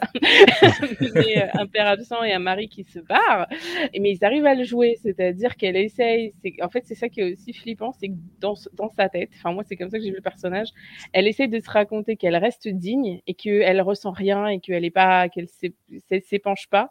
Mais sauf qu'en fait, évidemment, c'est la meuf qui est euh, rongée de douleur et de frustration et ça se manifeste comme ça, quoi. Et c'est la pauvre euh, Monica qui se prend tout, quoi. Enfin, c'est assez flippant le côté très banal et très. Hum, c'est pas monstrueux. Moi, j'ai pas trouvé. Enfin, elle, le personnage est monstrueux dans son inconscience, mais euh, elle, effectivement, elle se dit pas euh, je vais détruire ma pote. Donc, c'est ça que je trouve flippant, enfin, que je trouve très réussi. C'est que. Mmh en suivant, en arrivant à nous faire suivre son raisonnement, on, est vraiment dans un truc où on se dit, oh putain, le cerveau humain, c'est quand même un délire. Enfin, tu vois. Oui, puis en plus, il y a le, on tombe pas dans l'écueil de, parce que moi je me rappelle de très vaguement aussi, j'avais quoi, 15 ans, 14 ans, je sais plus, euh, quand c'est s'est produit, il y, avait, il y, avait, cette idée de scandale et un peu aussi de conspiration, quoi. On, essayait de faire tomber Bill Clinton. Il y avait un peu ce, traitement-là de l'info et de, de, de l'histoire. Et je trouve justement, il tombe pas dans cet écueil-là, il, décide de prendre le, en effet le contre-pied, comme ce que tu disais tout à l'heure, François, c'est que on explique en fait, ça n'a rien d'une conspiration. C'est juste un mec qui, euh, comme il le dit euh, plein de fois, Bill Clinton, il fucked it up, mais il a fait plus que fucked it up. Il a genre, euh, il a fait de la grosse perde, voilà. Et, et, au final, on est juste face à des petites, des petites gens qui essayent de, de se faire justice eux-mêmes ou, enfin, de prendre une revanche sur la vie, quoi, on va dire, en, quelque sorte. Alors que c'est pas du tout la conspiration qu'on nous a vendue il y a, il y a 20 ans. Et ça, c'est bien aussi de, un peu de remettre l'église au, milieu du village, quoi. Un peu. Mais les gens sont utilisés, par contre. Il y a quand même toute une machinerie dont là, moi, j'avais pas de souvenir très précis. Euh, la machinerie républicaine euh, pour trouver la moindre possibilité de faire tomber Bill Clinton, c'est assez impressionnant quand même. Ouais, mais ça, c'est. Ouais. Bah, t'as pas vu House of Cards, enfin? Alors, j'ai pas non, mais ça, justement. C'est un des gros problèmes, je trouve, de, Ryan Murphy, en fait, c'est son côté euh, libéral affiché, libéral au côté, euh, dans le côté américain, en fait, dans le côté euh, ah mais je suis, mais moi je suis tellement de gauche, mais je suis tellement progressiste. Il y avait, il avait fait une saison de American Horror Story, je crois que c'était la septième, où justement jouait Sarah ah Paulson sur bah, sur l'élection de Donald Trump, en fait. Et comment tout ça excitait en fait les clivages de, de l'Amérique et, et, ça finissait là pour le coup vraiment au carnaval. Et c'est quelque chose que j'ai pas trouvé super fin dans, dans, cette saison, pour le moins en fait. C'est-à-dire que on te présente un, bah, un des, des, pionniers de la presse poubelle internet, Matt Drudge. Mmh. Qui est joué par euh, Bill Eichner, qui, qui, est toujours très drôle. Hein. Mais la première scène, on, on, le voit littéralement fouiller dans des poubelles. Tu vois, c'est pas, symbolique. Ça, est-ce que c'est un truc vrai? Je me suis posé la question si c'est vraiment dans la boutique euh, NBC. Mm. Non, mais parce que ça, c'est très marrant, tu vois. Et c'est possible, en vrai. Enfin, dans l'époque dans laquelle on vit. Ouais.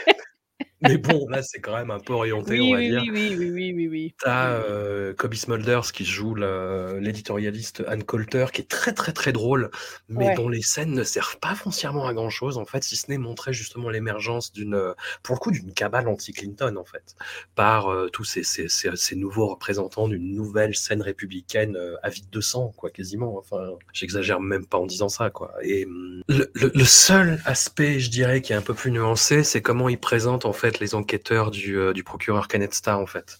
Ça c'est voilà, avec ce fameux épisode qui est complètement dingue où Monica Lewinsky est retenue dans une chambre d'hôtel, voilà, sans savoir si, euh, si elle peut partir ou si elle va être inculpée ou ce, ce qui va lui arriver. Et, ça, cet épisode est complètement fou. Ouais.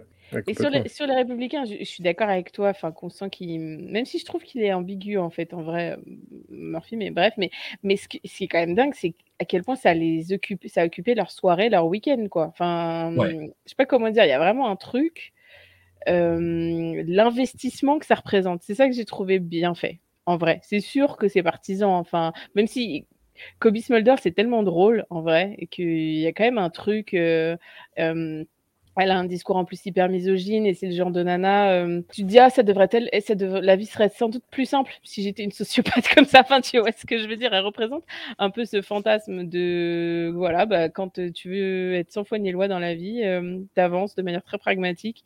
Elle a une forme de mépris sur tous les, les détails un peu euh, sexuels ou quoi. Enfin, comme si elle, sa sexualité était hors sol. Enfin, je sais pas comment dire. C'est intéressant, je trouve en vrai le personnage euh, m'a paru assez intéressant. Mais c'est surtout, voilà, ça occupe un nombre impressionnant de gens pro bono, en plus de leurs occupations qui sont a priori multiples, puisque c'est des working persons. Et voilà quoi. Enfin, tu vois ce que je veux dire? Il y a ce truc de. Ouais. C'est pas dans la conspiration, parce qu'en fait, ce qui est intéressant, c'est que tu vois bien qu'ils moulinent dans le vide jusqu'à temps qu'ils aient une piste, en Mm. fait. C'est Ouais. pas une conspiration euh, diabolique, machiavélique. euh, on va faire ça, ça, ça, et il va se passer ça, ça, ça. Enfin, ça, c'est assez bien raconté, je trouve. Ils sont juste là, en train d'essayer de capter une solution pour euh, juste arriver à leur fin, en fait. C'est quand même assez intéressant. Oui, puis cette idée qui rôde pendant toute la série qu'en fait, euh, on sait juste que Bill Clinton, c'est un cutard et qu'il finira par tomber. Je crois que c'est sur les 3-4 premiers épisodes, on nous explique quand même que bah, c'est depuis, euh, depuis qu'il est en place, en fait, on sait. On sait qu'il fait ça. Donc de toute façon, il n'y a pas besoin de d'installer une conspiration de toute façon pour le faire tomber, parce qu'il il fera la merde de Oui, trop. c'est ça. Parce qu'il y a l'autre personne, en gros, enfin, il y a quand même trois points de vue, je crois, dans. dans... Quatre même. Quatre. Alors, je sais pas qui, pour qui c'est toi le cas, mais il y a Paula Ouais. Jones, euh, Linda Tripp et Monica Lewinsky, et le quatrième de Mathieu, je sais pas. Euh, la quatrième, non, mais la quatrième, c'est la, hum, la militante des années 70 qui s'est faite violer par, euh, Ah par Bill oui, Clinton. qu'on voit, très, très, très brièvement, mais il y a oui, ça, oui, un quatrième point de vue. Voilà. Ouais, mais Paula Jones, on voit bien que bah, justement, ils lui ont payé ses avocats euh, et que c'était la question de comment, en fait, Ouais. ils, a- ils allaient arriver à leur fin sur un truc que Bill Clinton amenait de lui-même, c'est-à-dire ses actions. en fait, Ouais, Euh, ouais. On parle euh, depuis le début euh, de, de, de, de perruques et de maquillage. La performance de Clive Owen en Bill Clinton, du coup. Ah, Je l'ai trouvé euh, très très très nuancé et hum, à l'image justement de toute la relation avec Monica Lewinsky, où s'arrête, tu vois, l'histoire d'amour, la manipulation, euh, l'envie de protéger, euh, la trahison. C'est très très très subtilement fait. C'est-à-dire que Bill Clinton, je parlais du côté euh, un peu subtil de Ryan Murphy dans le traitement politique, mais pour le coup, Bill Clinton, c'est vraiment, et d'autant plus Hillary Clinton, sont des figures vraiment emblématiques du camp démocrate. Moi, j'avais peur justement qu'il le dédouane un peu de ce côté, mais ça reste un prédateur, mais un prédateur montré subtilement. Je sais pas comment vous l'avez ressenti, vous, du coup. Mais justement, ce qui est quand même. Enfin, moi, je trouve que la prestation de, ouais, de Clive Owen est très bon euh, en- pour bien. Il, il imite bien Bill Clinton, déjà. Ouais. Mais il est moins, il est moins goofy quand même. Il y a un truc, il a un truc un peu Ouais. éteint. Je comprends Ouais, le ouais, parti ouais. pris, mais ça, c'est. Oui, il, est, c'est un- on- c'est un- il a l'air un peu abattu. On, on dirait qu'il est un peu épuisé. Bon, Bill Clinton euh, était comme ça. hein. Ouais, mais on a l'impression C'est qu'il est un peu épuisé par sa présidence. Non, moi j'ai enfin, l'image d'un mec un peu rigolard en fait. euh, Ouais, vois, mais, Non, euh, non, non, non, non. On a l'image de Boris Helsin qui le fait marrer, mais sinon. Ouais. Le saxophone et tout ça. Non Ouais, bon. Mais euh, non, mais ce qui est bien, c'est que jusqu'au bout, en fait, même quand il s'adresse à sa femme, on ne sait pas s'il lui dit la, enfin, s'il lui dit la vérité dans le sens où, euh, même quand il, parce qu'il y a un moment, euh, espèce de moment de bravoure où il, lui dit, en gros, euh, je suis vraiment désolé. Enfin, on a l'impression que c'est la plus grosse excuse qui puisse lui sortir et que ça, le pèse et qu'il se, délivre. Même ça. J'arrive même pas à savoir si en fait il y croit lui-même. Et je je trouve que c'est hyper bien fait justement, cette espèce d'ambivalence sur euh, est-ce que depuis le début il sait très bien ce qu'il fait, il en a rien à foutre parce que c'est le mec le plus important du monde à cette époque-là, euh, et que de toute façon, que ce soit sa femme ou que ce soit une pauvre stagiaire, ce qu'il veut, et jusqu'au bout en fait. Ou alors est-ce que est-ce qu'il a des remords ou pas? J'arrive toujours pas à savoir en fait. Bah, ce que je trouve intéressant, moi, moi pour moi, euh, il est vraiment emmerdé de s'être fait choper. Oui, ça c'est je sûr. sais pas si c'est emmerdé de, de, enfin, parce que ce qui est intéressant dans le fait de le montrer, comme tu dis, un prédateur nuancé, mais en fait, je, ça hum, interroge, même si lui, il a un, un poste en première ligne euh, du monde libre, n'est-ce pas? Mais ça montre comment tu deviens prédateur et sociopathe et comment tu t'anesthésies émotionnellement quand tu as les moyens de le faire. En Mm. fait, enfin moi je sais, c'est comme ça que j'ai j'ai vu le truc et euh, parce que si tout le monde derrière te soutient, on, on voit très bien aussi il y a une forme d'ambiguïté dans le couple euh, quand avec cette anecdote où apparemment Hillary Clinton était sortie avec un pompiste. Alors ça, je sais pas si c'est vrai, j'ai pas checké, mais mais c'est trouvé ça très malin. Et, euh, et ils en auraient discuté avec, entre Bill et elle et euh, elle lui aurait dit mais si j'avais épousé ce mec-là, il serait président. Euh, Oui. Où en fait le mec incarne son drive à elle, je sais pas comment dire, sa pulsion de pouvoir à elle qui est empêchée en tant que femme et donc en fait elle l'anime. Alors il y a le côté un peu marionnette. Après on voit bien qu'il est plus que ça parce que c'est un animal politique, c'est assez bien montré aussi. Mais du coup, ça va forcément avec le fait de se couper un peu le système nerveux émotionnellement. Enfin, en tout cas, moi, c'est comme ça que. Parce qu'il y a pas mal de. Tu vois, là, pour le coup, Succession, je trouve ça raconte vachement ça. Que c'est hum, comment on voit littéralement avec les enfants comment tu fabriques des sociopathes. Mm. Parce que certains enjeux de pression, de pouvoir, de représentation entraînent certains comportements qui font que les gens après ne savent plus fonctionner que d'une certaine manière qui est fondamentalement euh, violente en fait, enfin quelles que soient les manifestations. Mm. Et surtout là, enfin c'est assez bien montré effectivement quand on voit le l'éventail de différentes femmes et effectivement une allusion à un viol sans équivoque puisque pour le coup euh, Paula Jones c'est une agression sexuelle. Mm.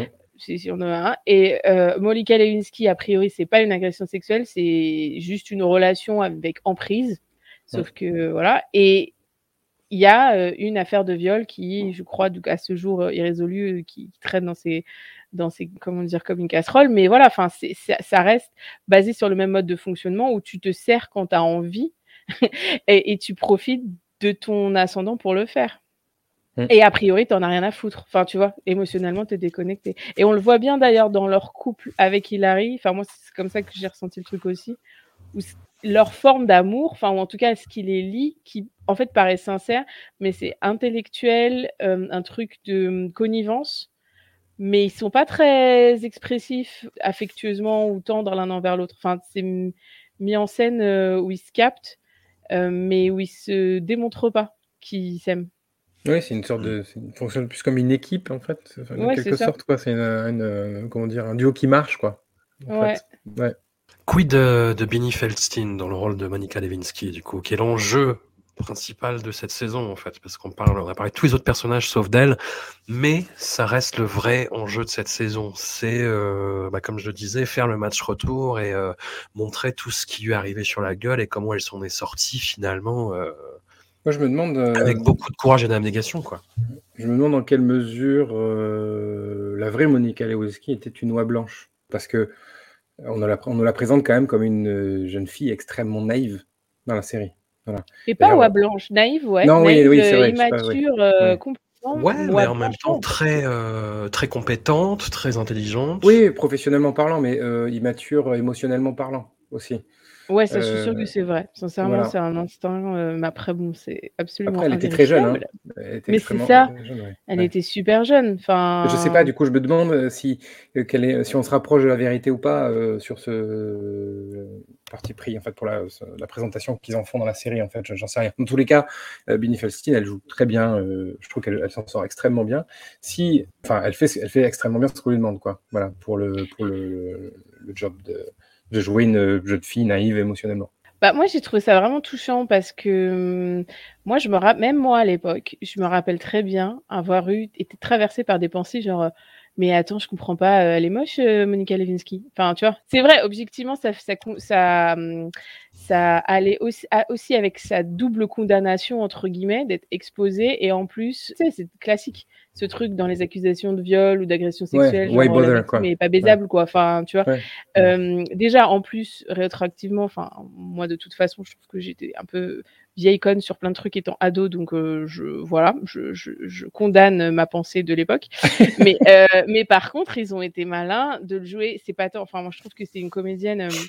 Euh, hyper charismatique mais euh, là pour le coup elle elle est vraiment grosse elle a pas besoin de fat suit enfin tu vois et il y a ce truc où a priori elle a rien de valorisant socialement et où tu te dirais pourquoi un mec comme ça va y aller. Mais avec ce truc décomplexe que tu as quand tu es une enfant grosse, avec son histoire familiale, etc. Enfin, voilà, ça, c'est pour ça que je te dis honnêtement, son état d'esprit de jeune meuf de 20 ans, euh, je le comprends tout à fait. À la merci d'un mec comme ça, parce que c'est impressionnant pour tout le monde, euh, un président. en vrai. Enfin, tu vois. Ça, non, mais je veux dire, ça hum, contribue à renforcer la naïveté, je pense. Tu, tu, la moindre parole ou euh, on le voit bien, c'est un regard échangé euh, au, détour, au détour d'un couloir qui, qui lance le truc. Enfin, bon, ça évidemment, ils l'ont forcément dramatisé, mais euh, c'est très bien fait parce qu'en vrai, ça, on sait tous que ça suffit. Si tu vois, quand tu tu commences dans tes premiers jobs, le chef dit que c'est bien, tu es tout content et tu rentres et tu dis le chef a dit que c'était bien. Alors imagine si ton chef c'est le président des États-Unis et que euh, et qu'il a décidé que tu étais que t'étais digne d'intérêt, exceptionnel, etc. Qu'en plus il se confie et tout. Enfin non, moi je ça c'est quelque chose que je trouve tr- vraiment très juste. euh, Mm. Dans le traitement. Et c'est pour et c'est pour ça que enfin moi la, la réplique de j'ai plus la réplique en anglais en tête mais de Hilary quand elle vraiment elle lui dit tu prends une jeune fille impressionnable et tu comprends pas pourquoi elle lâche pas l'affaire. Really? Enfin tu vois? Parce que elle elle le sait elle comprend. Enfin c'est vraiment euh, ça c'est très très juste. C'est très très très juste. Lui c'est très bien ce qu'il fait aussi en fait. Il sait très bien à qui il déverse ses états d'âme et ses besoins et ses et son besoin de réconfort et et tout Ouais. ça quoi. C'est ce qu'il fait En termes de dramatisation, il y a juste un petit truc qui m'a fait tiquer, c'est les, deux scènes de confrontation euh, de Monica Lewinsky puis de Linda Tripp face au, un jury, en fait, voilà, en présence des membres de la commission euh, Ken Starr. Et t'as l'impression que les scènes sont vraiment rédigées, enfin voilà, je reviens sur cette idée de safe space, mais pour, euh, pour vraiment te dire les intentions de la série, quoi. C'est-à-dire que t'as as spontanément des membres du jury qui disent, mais euh, à Monica Lewinsky, mais euh, voilà, ma pauvre, mais ce que vous avez enduré, oh là là, mais c'est terrible. Et les mêmes vont dire à Linda Tripp, mais quand même, vous l'avez trahi, vous êtes un peu dégueulasse. Mais c'est pas vrai. En plus, non, les membres du jury à, à Monica, ils lui disent Mais vous tapez un homme marié euh, vous Il y a une qui dit ça. Ah oui, Oui, d'accord, mais bon, Ouais. ça pose et quand même un cadre. euh, Non, il y en a une- vois. Il y a une qui pas- dit ça et puis il y en a une autre qui dit derrière Ouais, Linda Tripp, euh, quelle connasse. Enfin, tu vois, Oui, ça- mais ça, euh, voilà, Linda Tripp qu'elle connaît. on a l'impression qu'on est face après, à un, comment dire, un panel de, de spectateurs, de téléspectateurs qui ont, qui ont dû voir un épisode test en fait. Tu sais, c'est un peu ça. C'est- un peu genre, vous voulez voir quoi Alors, qu'est-ce que vous voulez voir? Bon. Et puis, on, alors, mais bon, on dit que Linda Tripp est une connasse. Bon, on dit que c'est pas bien ce qu'elle fait quand même parce que bon, on a des gens un peu conservateurs qui regardent le show. Enfin, tu vois, un peu. Non, alors oui, mais je- en fait, je comprends très bien, mais je trouve que c'est intéressant parce que, tu vois, enfin, c'est ce que disait Mathieu, où il n'était pas sûr de, de croire à cette naïveté-là. Moi, pour moi, le show, c'est plus sur la misogynie, enfin, et les violences sexuelles, mais sur vraiment l'incarnation de la misogynie, et c'est en ça que je pense que Monica Lewinsky comme consultante, c'était une bonne idée, parce qu'elle s'en est mangée, mais enfin, je veux dire, c'est Ouais. légendaire, euh, les, les torrents de... Même moi, enfin, tu vois, c'est je, je- c'est ce que je disais tout à l'heure, en fait, si, si, je sais pas quel âge j'avais, mais ado, euh, j'avais ces, ces réflexes-là de jugement sur euh, cette meuf-là, c'est que c'est un conditionnement assez profond. Et il me semble, là pour le coup, on est dans le, le défi de ce que ça représente d'avoir vraiment des points de vue euh, minorisés, tu vois, représentés. Enfin, si on parle de safe space, donc à mon sens, c'est pas tant la question de safe space ou de faire passer les personnages pour des saints. Après, elle est victime d'un truc, clairement, mais c'est pas une scène, enfin, une sainte, tu vois, on, on revient sur son passé, c'est une meuf euh, qui est pas très maligne sur des tas de trucs et qui le sait, enfin, tu vois, il y a, il y a... Mais par contre, il faut accompagner, effectivement, alors peut-être que c'est fait euh, avec euh, du fil blanc, ça, mais euh, il faut accompagner euh, le spectateur qui a peut-être pas l'habitude, ou en tout cas qui a plus l'habitude de certains types de représentations et de, de se projeter dans des trucs plus facilement que d'autres. Et qui a, moi, pour moi, par exemple, même la, la condamnation sur le sur le l'homme marié, c'est pas un truc de principe sur l'Amérique conservatrice, c'est vraiment quelque chose dans la façon pour une jeune femme de vivre sa sexualité et avec tous les les, les façons les plus faciles de, de de la vivre vont toujours être euh, condamnables et condamnées en général. Mmh. Tu vois ce que je veux dire? Ouais. Ouais. Et Ouais, c'est ça qui est super fort parce que on voit bien que c'est une gamine en parallèle. Ouais. Alors moi, quand je posais la question, c'était plus parce que je me rappelais pas justement de, de, de, la, de la, vraie histoire. En fait, je sais pas euh, Ah, si on avait une, si on avait un comparatif. En fait, c'est surtout ça. C'était vraiment l'angle narratif à l'époque. Hein. Enfin, c'est Ouais. ce que disait Férouz, c'est-à-dire que c'était, euh, t'avais un truc de ce pauvre Bill Clinton qui s'est fait piéger, Bah, c'est ça. et, euh, et elle, c'était euh, euh, limite, elle faisait partie du complot et des bad guys, et tout le Ouais, monde se foutait de sa gueule. On voit des images de- dans la Ouais. série d'ailleurs de bah, des, euh, des comiques de Late Show de l'époque, Jay Leno en Ouais, premier, qui était vraiment une ordure. euh, Mais, mais justement, c'est ça, qui est- c'est ça qui est hyper intéressant aussi. c'est- Et c'est là où la, cette troisième saison répond à la première c'est qu'il y, a il y a cette espèce de, de, d'ambiance de, de, de, de, de slut shaming un peu, euh, Oui, euh, on va dire, de, avec euh, pareil Mar- Marcia Clark qui pourtant en plus, euh, donc il y a, encore une fois Sarah Paulson qui joue donc la pro- procureure de, qui, enfin qui, qui donc fait le procès de O.J. Simpson et qui elle, même sans euh, se retrouver avec une- un scandale sexuel sur le dos, se retrouve euh, roule- roué dans la boue par, par, euh, par la presse à scandale, même par ses ex-maris qui vendent des photos d'elle à poil. Quoi. Voilà. Oui, c'est Et qu'on est tout le temps en train de, de lui dire qu'en fait, elle, est, ah, elle a un look vieillot, il faut qu'elle change de coiffure, il faut qu'elle arrête de porter des pantalons, il faut qu'elle porte des tailleurs. Il y a toujours, cette- elle est scrutée constamment pour dire qu'en fait, tout ce qu'elle fait en tant que femme, c'est pas bien. Et on a ça aussi encore plus justement dans, dans, euh, dans Impeachment, quoi. Et euh, c'est aussi pour ça que je voulais regarder cette série, parce que je me disais, enfin, enfin on va peut-être traiter avec, dans l'époque dans laquelle on est, on est dans un post-MeToo, et que c'est le moment, en fait, peut-être, de revenir sur ce truc-là, et de voir comment euh, ben, Monica Lewinsky s'est fait euh, traiter comme une, comme une salope, alors qu'en fait, bah, c'est juste une, comme je disais, une meuf naïve qui, qui en effet, bah, il y a le président des États-Unis qui lui a fait un clin d'œil, quoi. Tu vois Bah oui, Et que ça. ça suffit. Et ça suffit complètement. Et ce que tu dis, c'est on est dans une ère post-MeToo et c'est le moment, mais surtout, est-ce que ça serait possible? Ça aurait été possible avant? Ah non, c'est je pense pas. C'est complètement abstrait, mais moi non plus, je pense pas, en vrai. Non, je pense pas non. Ouais, non, clairement pas, parce que en plus de ça, euh, tu vois, c'est c'est une, une- affaire qui est encore euh, relativement récente. Ça n'a que 20 ans, en fait. Mm. Les gens, les gens qui sont concernés sont encore en vie. C'est toujours très très compliqué, quoi. Euh, C'est pas comme, euh, tu vois, O.J. Simpson, c'est un peu différent parce que O.J. Simpson, c'est un mec qui est euh, genre, enfin, il y a quasiment tout le monde qui pense que c'est lui qui, a tué sa, sa- sa femme et son, et son amant. Donc, euh, en gros, alors d'ailleurs, il a été libéré. Hein, ça y est, là, il, a- il a- il est plus sous conditionnel euh, depuis depuis le 1er décembre. Il a plus aucun crime sur le dos. Mais voilà, donc il y a, comment dire, il y a, Quelle vie il- c'est moins, c'est moins risqué, on va dire, Oui. euh, de s'attaquer à O.J. Simpson que de, que de s'attaquer à- à la- au scandale de Monica Lewinsky. En plus de ça, le truc, c'est que il n'y a pas en soi de, comment dire, donc c'est un acte sexuel. euh, comment tu l'as qualifié déjà, Férouz? Une C'était, relation euh, inappropriée. Voilà, une relation Non, inappropriée. avec emprise, j'ai dit. Enfin, voilà, avec, j'ai voilà, dit, avec emprise, euh, exactement. ouais. Mais qu'en soi, il n'y a pas de, mais il n'y a pas de crime. Vous voyez ce que je Non, veux dire? dans la relation entre Monica Lewinsky et Bill Clinton, non. Enfin, en Voilà, c'est ça. Surtout si C'est elle qui a fait la consulting, là, ça me paraît sans équivoque que non, on n'est pas dans une zone criminelle. D'ailleurs, il n'est pas euh, chopé pour ça, il est chopé pour Ouais. mensonge, enfin, dans le cadre de Oui, ouais, c'est ça. Ouais. Et c'est ça qui est intéressant, c'est que tu te retrouves à traiter une histoire où justement il n'y a pas eu de crime commis. Et c'est d'autant plus difficile. C'est euh, où est-ce Mhm. que tu te places, quoi. Voilà. Et c'est relativement bien fait en plus euh, dans, dans- dans cette saison-là.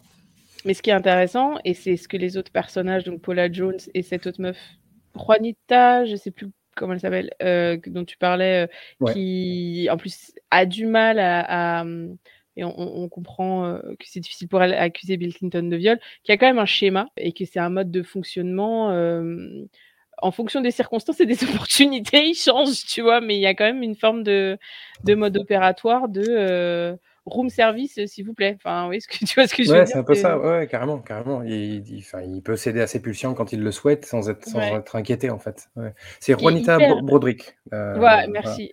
C'est ça. Et ce qui est hyper intéressant dans la relation avec euh, Monica, telle que telle qu'il la montre, et encore une fois, quelque part, c'est assez inestimable d'avoir euh, le consulting de Monica Lewinsky sur un truc comme ça, parce que je trouve que ça montre aussi l'espèce de, enfin, vraiment la nature de l'emprise psychologique et émotionnelle. C'est-à-dire qu'il lui raconte des petites choses euh, de ses états d'âme, il lui offre des petits souvenirs et quelque chose un peu, euh, c'est ce qu'on appelle le fuckboyisme en fait. Enfin, tu sais, rester en surface émotionnellement, mais donner la sensation que c'est vrai. Sauf que là, avec avec le, le, le poids de qui c'est ce mec-là, on comprend bien qu'elle est complètement écrasée par ça. Enfin, ça, je trouve que c'est vachement bien fait. Comment tu veux avoir de la distance quand t'as 20 ans? Que t'es complexé et que euh, le mec te dit que euh, il peut parler qu'à toi euh, parce que toute la journée euh, euh, c'est horrible de s'occuper du monde libre et, et d'essayer de buter Ben Laden. D'ailleurs ça ça enfin ça m'a fait rire, c'est pas drôle mais enfin tu vois ce que je veux dire? Comment tu veux comment tu veux ne pas y croire en fait? Enfin c'est assez bien assez bien fait parce que tu la comprends Monica vraiment je trouve. Ouais. Je sais pas ce que vous en avez pensé mais euh, je trouve qu'on qu'on capte c'est une il crée une forme d'intimité factice mais elle elle le sait pas. Elle a par définition pas assez d'expérience pour capter que c'est factice. Ouais, c'est ça. Non, non, c'est très, très, très bien fait. Et puis, euh, après, je suis peut-être un petit peu plus réservé sur les échos avec le, la politique américaine contemporaine, parce qu'il y a cette volonté-là aussi. Il y a, euh, à partir du moment où euh, Bill Clinton euh, a sa procédure en impeachment, on le voit qui est complètement dévasté et qui dit voilà, il y a eu euh, tel président américain et maintenant il y a moi, sachant que Donald Trump s'est fait impeached deux fois derrière. Il y a des membres de la constellation euh, Donald Trump qui apparaissent. Il y a George Conway, le mari de, de Kellyanne Mhm. Conway, sa future porte-parole. Il y a Brett Kavanaugh qui Ah oui, Kavanaugh, qui va être euh, voilà juge à la Cour suprême euh, de façon très très polémique. euh, voilà aussi, il y a donc Ann Coulter et il y a cette façon de représenter en fait les républicains comme des espèces de, de conspirateurs euh, light avec toujours leur petite coupette de champagne dans des salons euh, rococo. et, cap. et en fait, bah ouais, mais en même temps, euh, je sais pas si vous voyez les images de des coulisses en fait des euh, des meetings du, du 6 janvier qui avaient lieu à Washington où Donald Trump a un peu chauffé les esprits à blanc, on va dire ça comme ça, et où derrière en fait on voyait justement l'appareil euh, proche de Donald Trump qui buvait des petites coupettes en regardant les images de l'insurrection, enfin de la tentative d'insurrection en marche. Bah, c'est ouais, Mm. je regardais ça, je me disais putain c'est too much, mais en même temps, encore une fois, c'est ce que Ryan Murphy essaie de nous dire, c'est les États-Unis sont too much en fait. C'est ouais, c'est too much et puis aussi il y a ce côté très euh, frivole, euh, cirque, ouais, too much. C'est difficile de trouver le bon mot pour qualifier et en même temps ça a un impact sur la vie des gens. Enfin, tu vois ce que je veux dire? Ah C'est bah, ça peu, ouais, en fait. ouais, ouais. Ça sera jamais, euh, enfin en tout cas ça n'a jamais été clean, ça n'a jamais été rationnel. Enfin, il y a- il y a- ça- je trouve que ça raconte ça aussi. Il y a ce truc où c'est toujours euh, quelqu'un qui décide pour X raison que tel truc est sa croisade. Enfin, tu vois ce que je veux dire? Et tu es au milieu de tout ça, tu es aux prises avec tout ça, et tu as juste à peu près pour, pour euh, servir de guide, euh, pas le code civil ou je sais pas quoi, enfin tu vois, la constitution ou le, le code pénal, et ils sortent de trois citations latines, et c'est genre, euh, nous savons, nous allons, mais en fait personne ne sait où ils vont, et personne ne sait ce qu'il fait, quoi. Enfin, tu vois. C'est pour ça que je te disais, après, c'est peut-être, je suis peut-être moins en plus qu'avec toi là-dessus, mais moi, j'ai l'impression que Ryan Murphy, il a quand même un truc un peu nihiliste.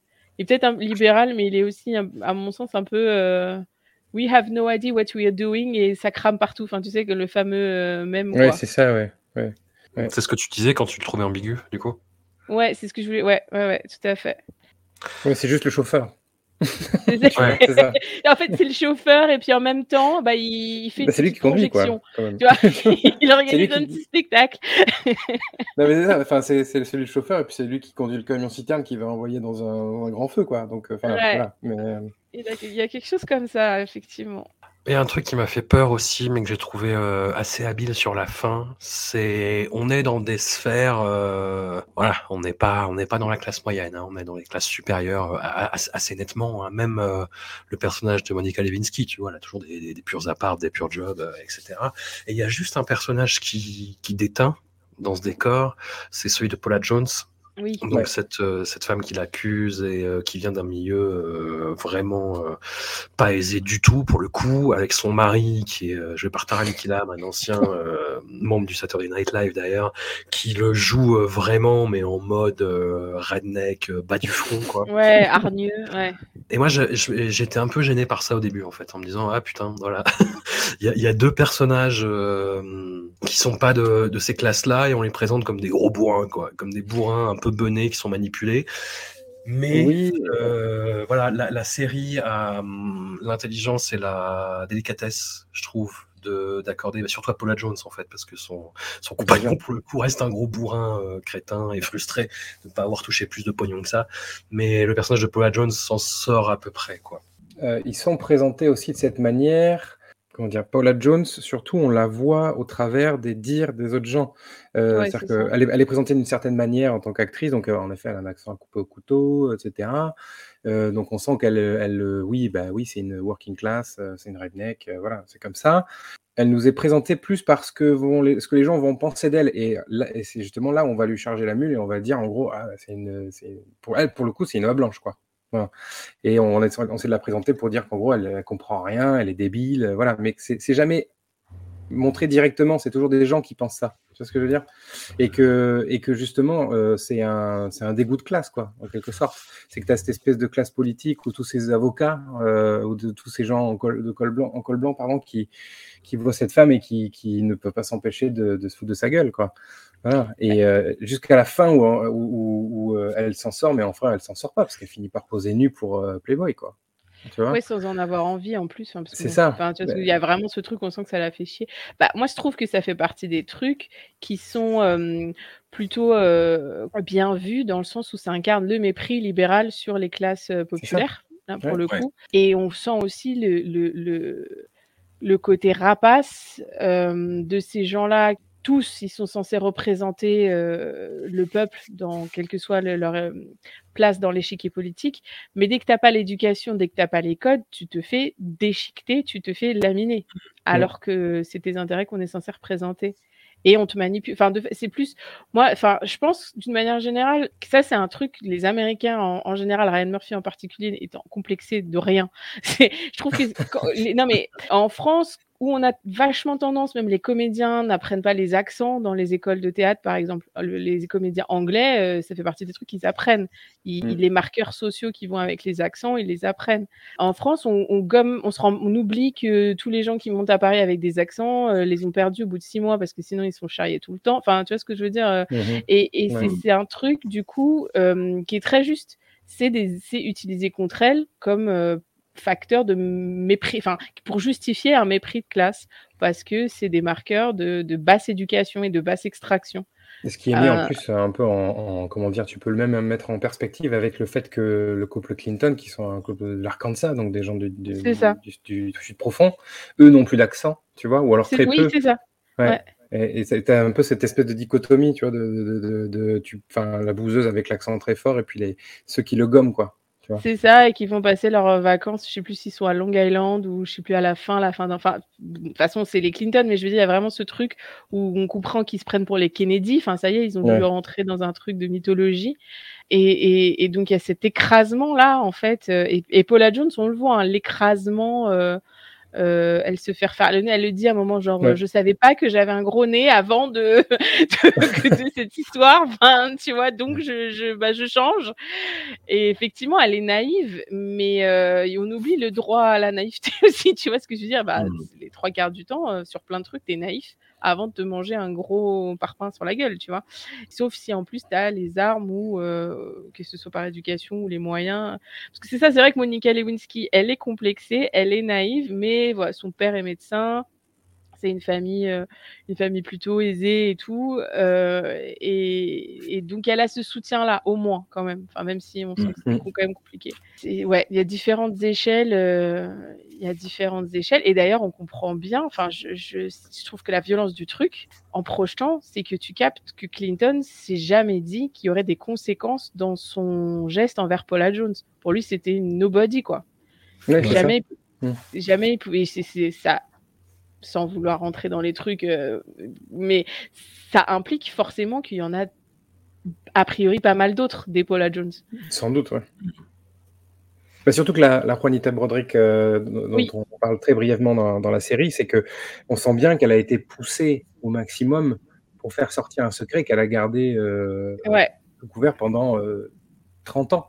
Ouais, ouais, Donc, et il y a sans doute qu'il y en a qui, qui existe encore, ouais, c'est sûr pour finir sur un dernier petit point de casting qui est peut-être un petit peu anecdotique, mais qui moi m'a fait vraiment plaisir. On retrouve euh, un comédien que j'aime beaucoup, euh, Fred Melamed, qui jouait euh, l'horrible Cy Abelman dans Serious Man des frères Cohen, et qui là joue en fait l'avocat de, de, Monica Lewinsky, le premier avocat de Monica mm. Lewinsky, et qui s'en sort en insultant tout le monde. Et moi, ça Mais le casting est super, hein. enfin tous les personnages secondaires, il y, a, y, a Colin Hanks aussi. Ouais. Ouais, ouais. L'homme de euh, on n'a pas parlé d'elle, mais il y a aussi Judith Light, euh, s'il vous plaît. Quand mais même. bien euh, sûr. Voilà, Madame est servie, quoi. Madame est servie. qui, est aussi dans la saison 2 de Versace, là. c'est ça. Elle est dans les deux, elle est dans, deux saisons. Elle est, à chaque fois, elle est super, quoi. Elle joue les... Ouais, à chaque fois, elle est, Un peu le même type de rôle, hein. Un peu l'espèce les, de, de, de, de, bah, conservatrice, un peu, quoi. Mais, oui, c'est vrai, elle, a ce truc un peu VRP, mais pour le coup, dans la saison 2, de... elle est naïve, là, pour le coup Enfin, elle, vend touchante, elle est quand même beaucoup plus touchante. Ouais, elle est plus touchante.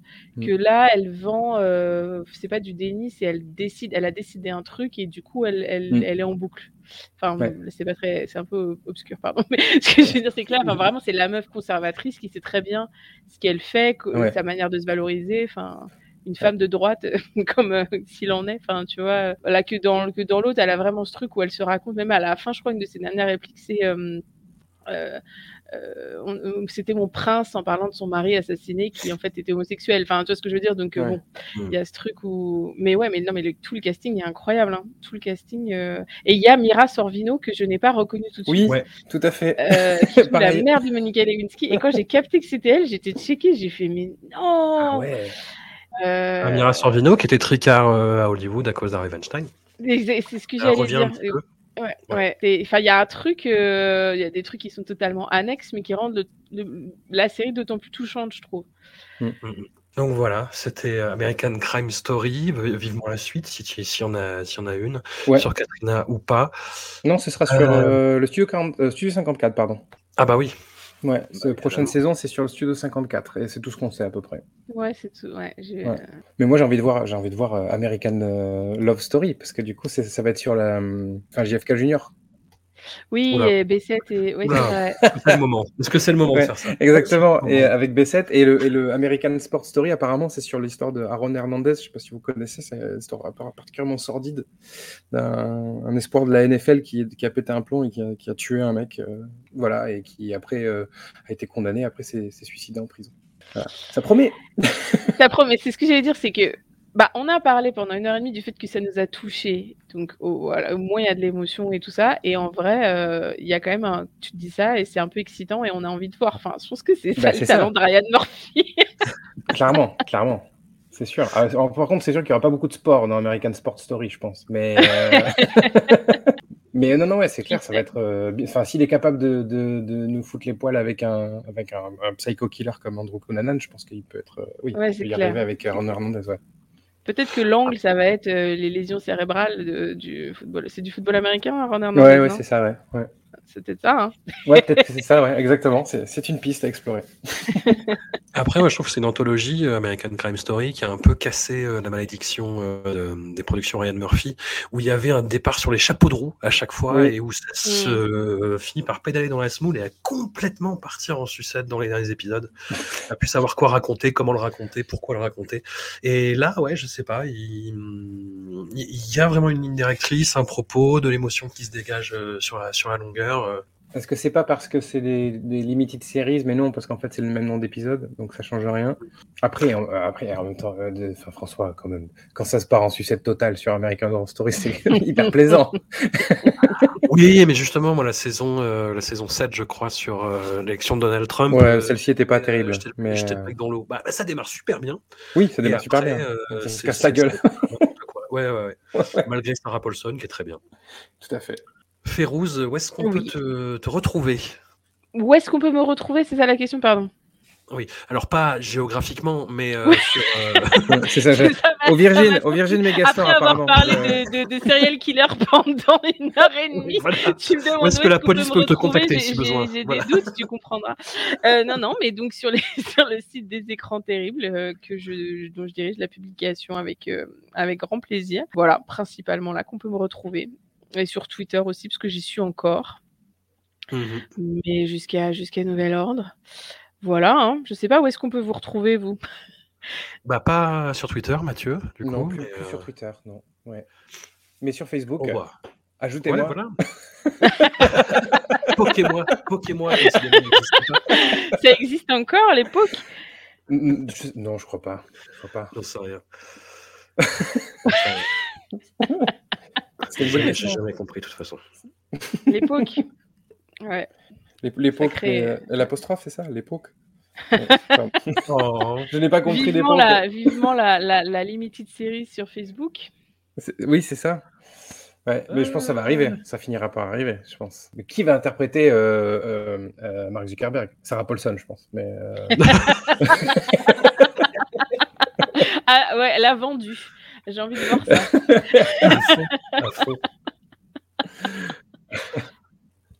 Eh ben, un grand merci à vous et au plaisir.